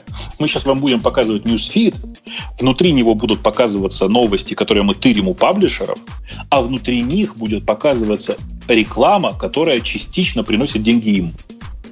То есть ты понимаешь, да, как бы, ну, такая классическая двойная нож, нож, ножонка, как это, дважды поженили, короче. А, и, ну, типа, все это мне напоминает реально что-то очень странное. Я понимаю, что с точки зрения бизнеса Гуглу нужно было сделать именно так. А желательно еще и вообще никому не давать рекламироваться, там, ну нафиг, до последнего будем ждать и говорить, что это только для трастных паблишеров, а ты неизвестно кто. А у Фейсбука при этом, ну, как мне кажется, есть все шансы сейчас сделать так, чтобы я заходил в Фейсбук и больше никуда. Фейсбук типа универсальная новостная лента. Прям... Ну, мне, с другой стороны, понравился, понравилось определение этого ньюсфида у Гугла. Это, говорит, как э, Facebook, только без друзей. Очень Для хорошее сравнение. Очень хорошее сравнение, да. Да, то есть, если вы не хотите ни с кем дружить, но появлять контент при этом, то вперед. То, что надо. То, то, что, то о чем мечтали. Никаких тебе кругов друзей, никаких сложных отношений, никаких незнакомцев, которые стучатся в двери и говорят, ты должен вот с этим чуваком подружиться, Слушай, потому что он с 15 твоими знакомыми знаком. Слушай, Ничего. Ну, у, них уже, у них уже есть один прекрасный социальный новостной агрегатор, в котором нет ни одного моего друга. Это Google+. Ну, я же говорю, ну, никаких этих... Это же кольца от них, вот эти круги круги, это как ну, раз я Google упоминал, да. А вот я нет, понимаю, у меня такой да. же, только без кругов. Такой же, только с перламутровыми. С перламутровыми кругами, да. В данном случае с перламутровыми кругами. Короче, мне кажется, что то, что в тебя новостной фит так круто попал, и тебе принес прямо только интересные статьи, это классно, ты можешь продолжать этим пользоваться, но это значит, что ты очень гуглоцентричный чувак. У меня и близко да, так я не попало. Попробовала, да. да, и у меня и близко так не попало. Я не знаю, как-то они, может быть, действительно в тебя как-то это попало. У меня вот какая-то хрень. Но вот у меня часто какая-то хрень, когда вот в каких-то таких ресурсах э, регистрируешься. Да. Не знаю почему. Да. У меня тоже довольно... Мои вкусы весьма специфичны, короче. Вот. Ну, не знаю, не знаю. Он прямо хорошо. Хорошо попал в, в такие вещи, которые мне реально интересно почитать. Именно сегодня интересно почитать. А, допустим, две недели назад мне бы такое еще в голову не пришло почитать. Ну, Очень короче, оперативненько. Ну, я считаю, что нужно продолжать ну, вот это исследование этого самого. Да. А мне, кстати, как раз кажется, да, вот они попытались оперативненько, например, там, я ходила в кино, и они мне это предложили. Но то, что я посмотрела этот фильм, это совершенно не значит, что я вот прям хочу все теперь узнать о нем. Ну, то есть я понимаю, что для них это сигнал, и, видимо, лучшего не нашлось, но мы не, меня, например, этот сигнал вообще совершенно не трогает. Ну, слушай, Ксюша, ну, я, я, я, конечно, понимаю, но это же очень прикольно. Типа, э, ты на самом деле сходила в кино на 50 оттенков серого, но так как актуальное тебе не интересно, а интересно на самом деле все очень старое, то тебе показывают рекламу 50 оттенков сепии, например, да? Не-не-не, они мне, например, показывают Wonder Woman и Хан Зиммер. Wonder Woman я билеты покупала, у меня они на почту пришли, а Хан Ханс Зиммер в Ютубе я часто слушаю. Но как бы при этом это не значит, что я хочу об этом больше узнать. То есть, как бы, видимо, у них недостаточно сигнала, чтобы понять, насколько это для меня сильный сигнал. Они видят мою активность, что это, да, очень сильно. А для меня Слушай, это... А я, до меня внезапно, внезапно дошло, что реально, наверное, это выглядит так, что у тебя, что у меня, знаешь, типа э, подходит такое это самое гугловское приложение ко мне и говорит, ну давай, я покажу тебе новости. На что я ему говорю, мои вкусы очень специфичные, ты не поймешь. И он такой, ну посвяти же меня в них. Я говорю, показывай мне про технологии. И он мне так хренак и кучу новостей про э, грядущий выпуск Windows 11. А, и подпись «Больной ублюдок». Вот это вот все, мне кажется. Прям это, это ты только что писал Apple News. Ты знаешь, Apple News вообще не могу пользоваться. Прям вообще. Ну, он, у него есть одна крутая штука. Вот Apple News конкретно умеет мне правильно про баскетбол новости показывать. И больше ничего. Больше никуда он не попадает, да. Все остальное очень Нет, ну про баскетбол-то, видимо, хорошо. И, и, и это, в принципе, тебя интересует, ну, правильно? Ну, я только поэтому его открываю. Вот когда мне надо про баскетбол почитать, это для меня программа читать новости про баскетбол. Вот это Apple News. Переименовать надо Apple NBA News. Пошел смотреть, какие там у нас новости наших замечательных слушателей сегодня. Есть что-нибудь вообще? Жень, ты в прошлый раз их плохо пугал. Подожди, давайте мы сделаем вот этот трюк ушами, добавим сюда, да? Угу. И а выберем здесь. Добавляешь? И будет у нас вот она раз. И теперь, теперь, теперь можешь говорить про новости. Там есть а, очень вот интересная что. тема, что, что Бобука хотят отправить в отпуск, не Бобука, а Путуна, хотят отправить в отпуск и в это время пригласить эксперта по, по, безо... ну, по, по криптовалютам. Мне просто интересно, что как вот как люди уже, они так уже про Умпутуна, про отпуск. Очень заботятся. Ну, да, заботятся. Как тот самый Google, который знает где-то все. недели за две. Нам же еще сетап собрать. Я предупрежу. Сетап и панчлайн, да. А, короче, Короче, да, да мы, мы попробуем как-нибудь. SoundCloud, э, что происходит с SoundCloud, который массово увольняет сотрудников и закрывает офис? Так они ну, если очень коротко, давно собирались закрыть? Если очень коротко, они, по-моему, поссорились с, с музыкантами. Нет, там все гораздо, гораздо страшнее и неприятнее. Дело в том, что у SoundCloud висела длительная договоренность, очень длительные переговоры с Spotify о потенциальной покупке, и речь, говорят, дошла уже, была близко к, вообще к due diligence, и в этот момент Spotify отозвали свое соглашение, свое предложение о покупке, а SoundCloud не смог, ну, типа, ввиду этой подготовки или покупки, не искал новых инвестиций. И mm-hmm. довольно неприятно продолбал э, подходящее время, в результате уволил по разным оценкам от 40 до 70 процентов сотрудников. Э, многие известные мне хорошие разработчики и один очень классный типа маркетолог э, выпали из э, компании с неплохим на самом деле экзит бонусом, ну как, как положено все. Вот, э, но по факту аудитория у сервиса на самом деле довольно стабильная, не надо думать, что он прям плох. Нет, у него все в порядке, он э, неплохо типа сейчас выстраивает отнош... до сих пор отношения с молодыми артистами и подкастерами. Э, по большому счету самая главная его проблема это то, что он, они так и не придумали способ нормально генерировать выручку. Но они не нет. придумали, что продать, на самом деле, потому что у них очень да. мало подписчиков платных. Я, на самом деле, много пользовался SoundCloud. Очень хорошая штука, но я не понимаю, за что там платить. Я не нашел, для чего там платить. Э, и, конечно, я ну, постоянно пользуюсь SoundCloud и все такое, но я не придумал, за что бы мне там пришлось платить.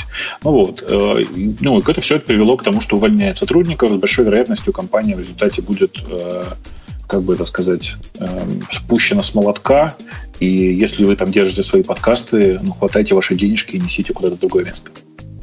Угу. По крайней мере, у меня совет такой. Значит, про криптовалюты пропускаем, там очередной флейм какой-то, это прямо вообще... Пипец, пипец. Там вот это вот я читаю, читаю, значит, все это начиналось с заявления, что мне кажется, радио не про криптовалюты, здесь никто ничего не знает, главное не интересуется. И дальше идет это такой класс, нехилый, да.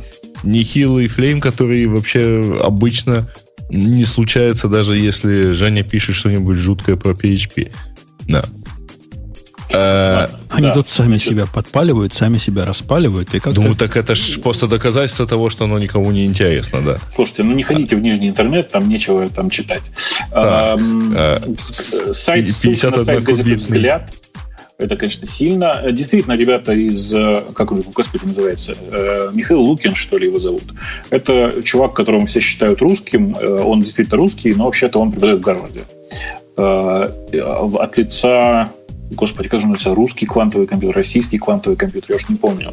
Короче, они объявили о том, что они сделали первый 51-кубитный квантовый компьютер. Это, конечно, а, охренеть как много, прям скажем, но пока мы не посмотрели ничего, чтобы а, действительно можно было с этим делать. А, потому что, ну, вы знаете, да, там, типа, это же довольно специфическая история с квантовыми алгоритмами, оно подходит, mm-hmm. прям скажем, далеко не для всего, ну, типа, что с этим делать, не очень понятно. При этом, э, если я правильно понимаю, все это, э, в смысле, все это, это типа квантовый компьютер на Э, основаны на сверхпроводимости, в смысле на, типа, на сверхнизких температурах, как написано на сайте газеты «Взгляд». Прошу прощения, что я цитирую оттуда, потому что, ну, типа, я читал, читал оригинальные статьи, но я, к сожалению, вытряс все из этой своей головы. Ну вот, э, короче, тема большая, действительно. Интересно, что они делали это в огромной спешке, потому что вот сейчас тоже мне кто-нибудь поправьте, если вы помните. В Гугле же типа анонсировали довольно давно работу и были готовы типа тоже в течение пары месяцев представить свой 47 или 49 кубитный квантовый компьютер. А тут вдруг 51. Вы же понимаете, почему цифра 51 выбрана, да? Вот ровно для этого. Ну, то есть, на самом деле, стоит поздравить. Не очень понятно пока, насколько это работоспособная железка, а не просто пока теоретический квантовый компьютер. Mm-hmm. При этом, безусловно, 51 кубит очень охрененно большая емкость. В смысле, ну, типа оперативная мощность у этого такой железки очень-очень прям приличная. А, вот. Кто как читает техническую литературу? Да как, блин, с экрана все читают. Что за глупый вопрос? О, Женя, ты читал эту прекрасную новость про то, что данные 4 миллионов клиентов Dow Jones лежали прямо на S3?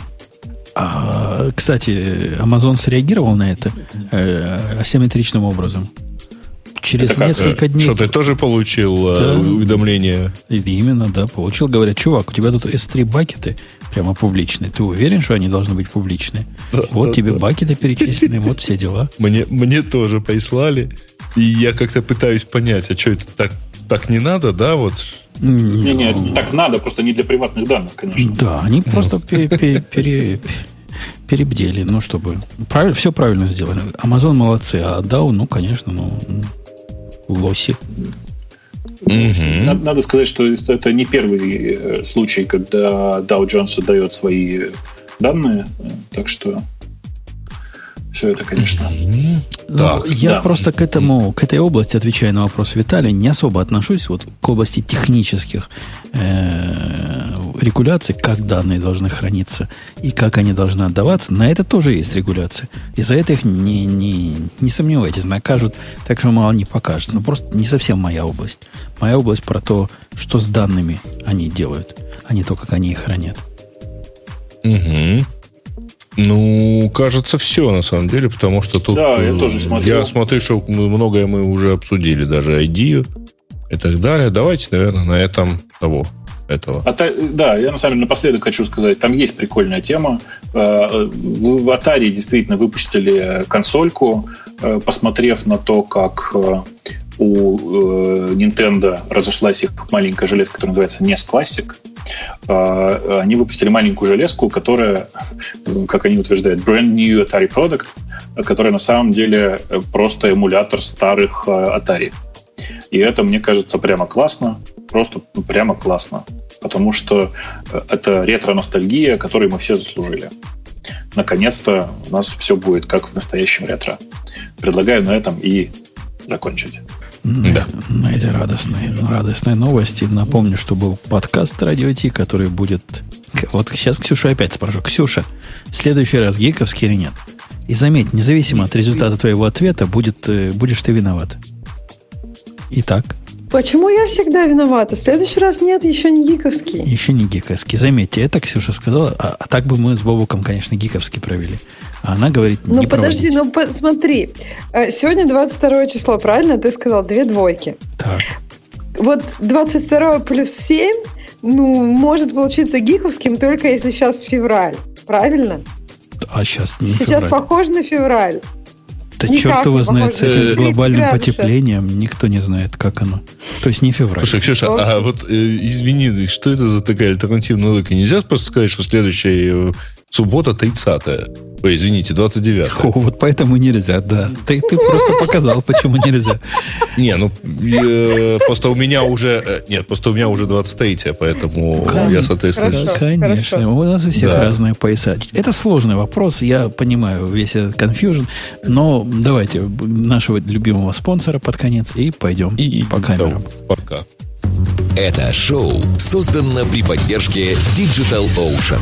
Digital Ocean – провайдер доступного облачного хостинга. Всего за 55 секунд и 5 долларов в месяц вы можете создать свой облачный сервер в одном из дата-центров, расположенных в Нью-Йорке, Сан-Франциско, Амстердаме и Сингапуре, и управлять им с помощью простой, интуитивно понятной панели управления или воспользоваться мощным API. Начните прямо сейчас. Введите промокод RadioDefist при регистрации и получите 10 долларов бонуса на аккаунт.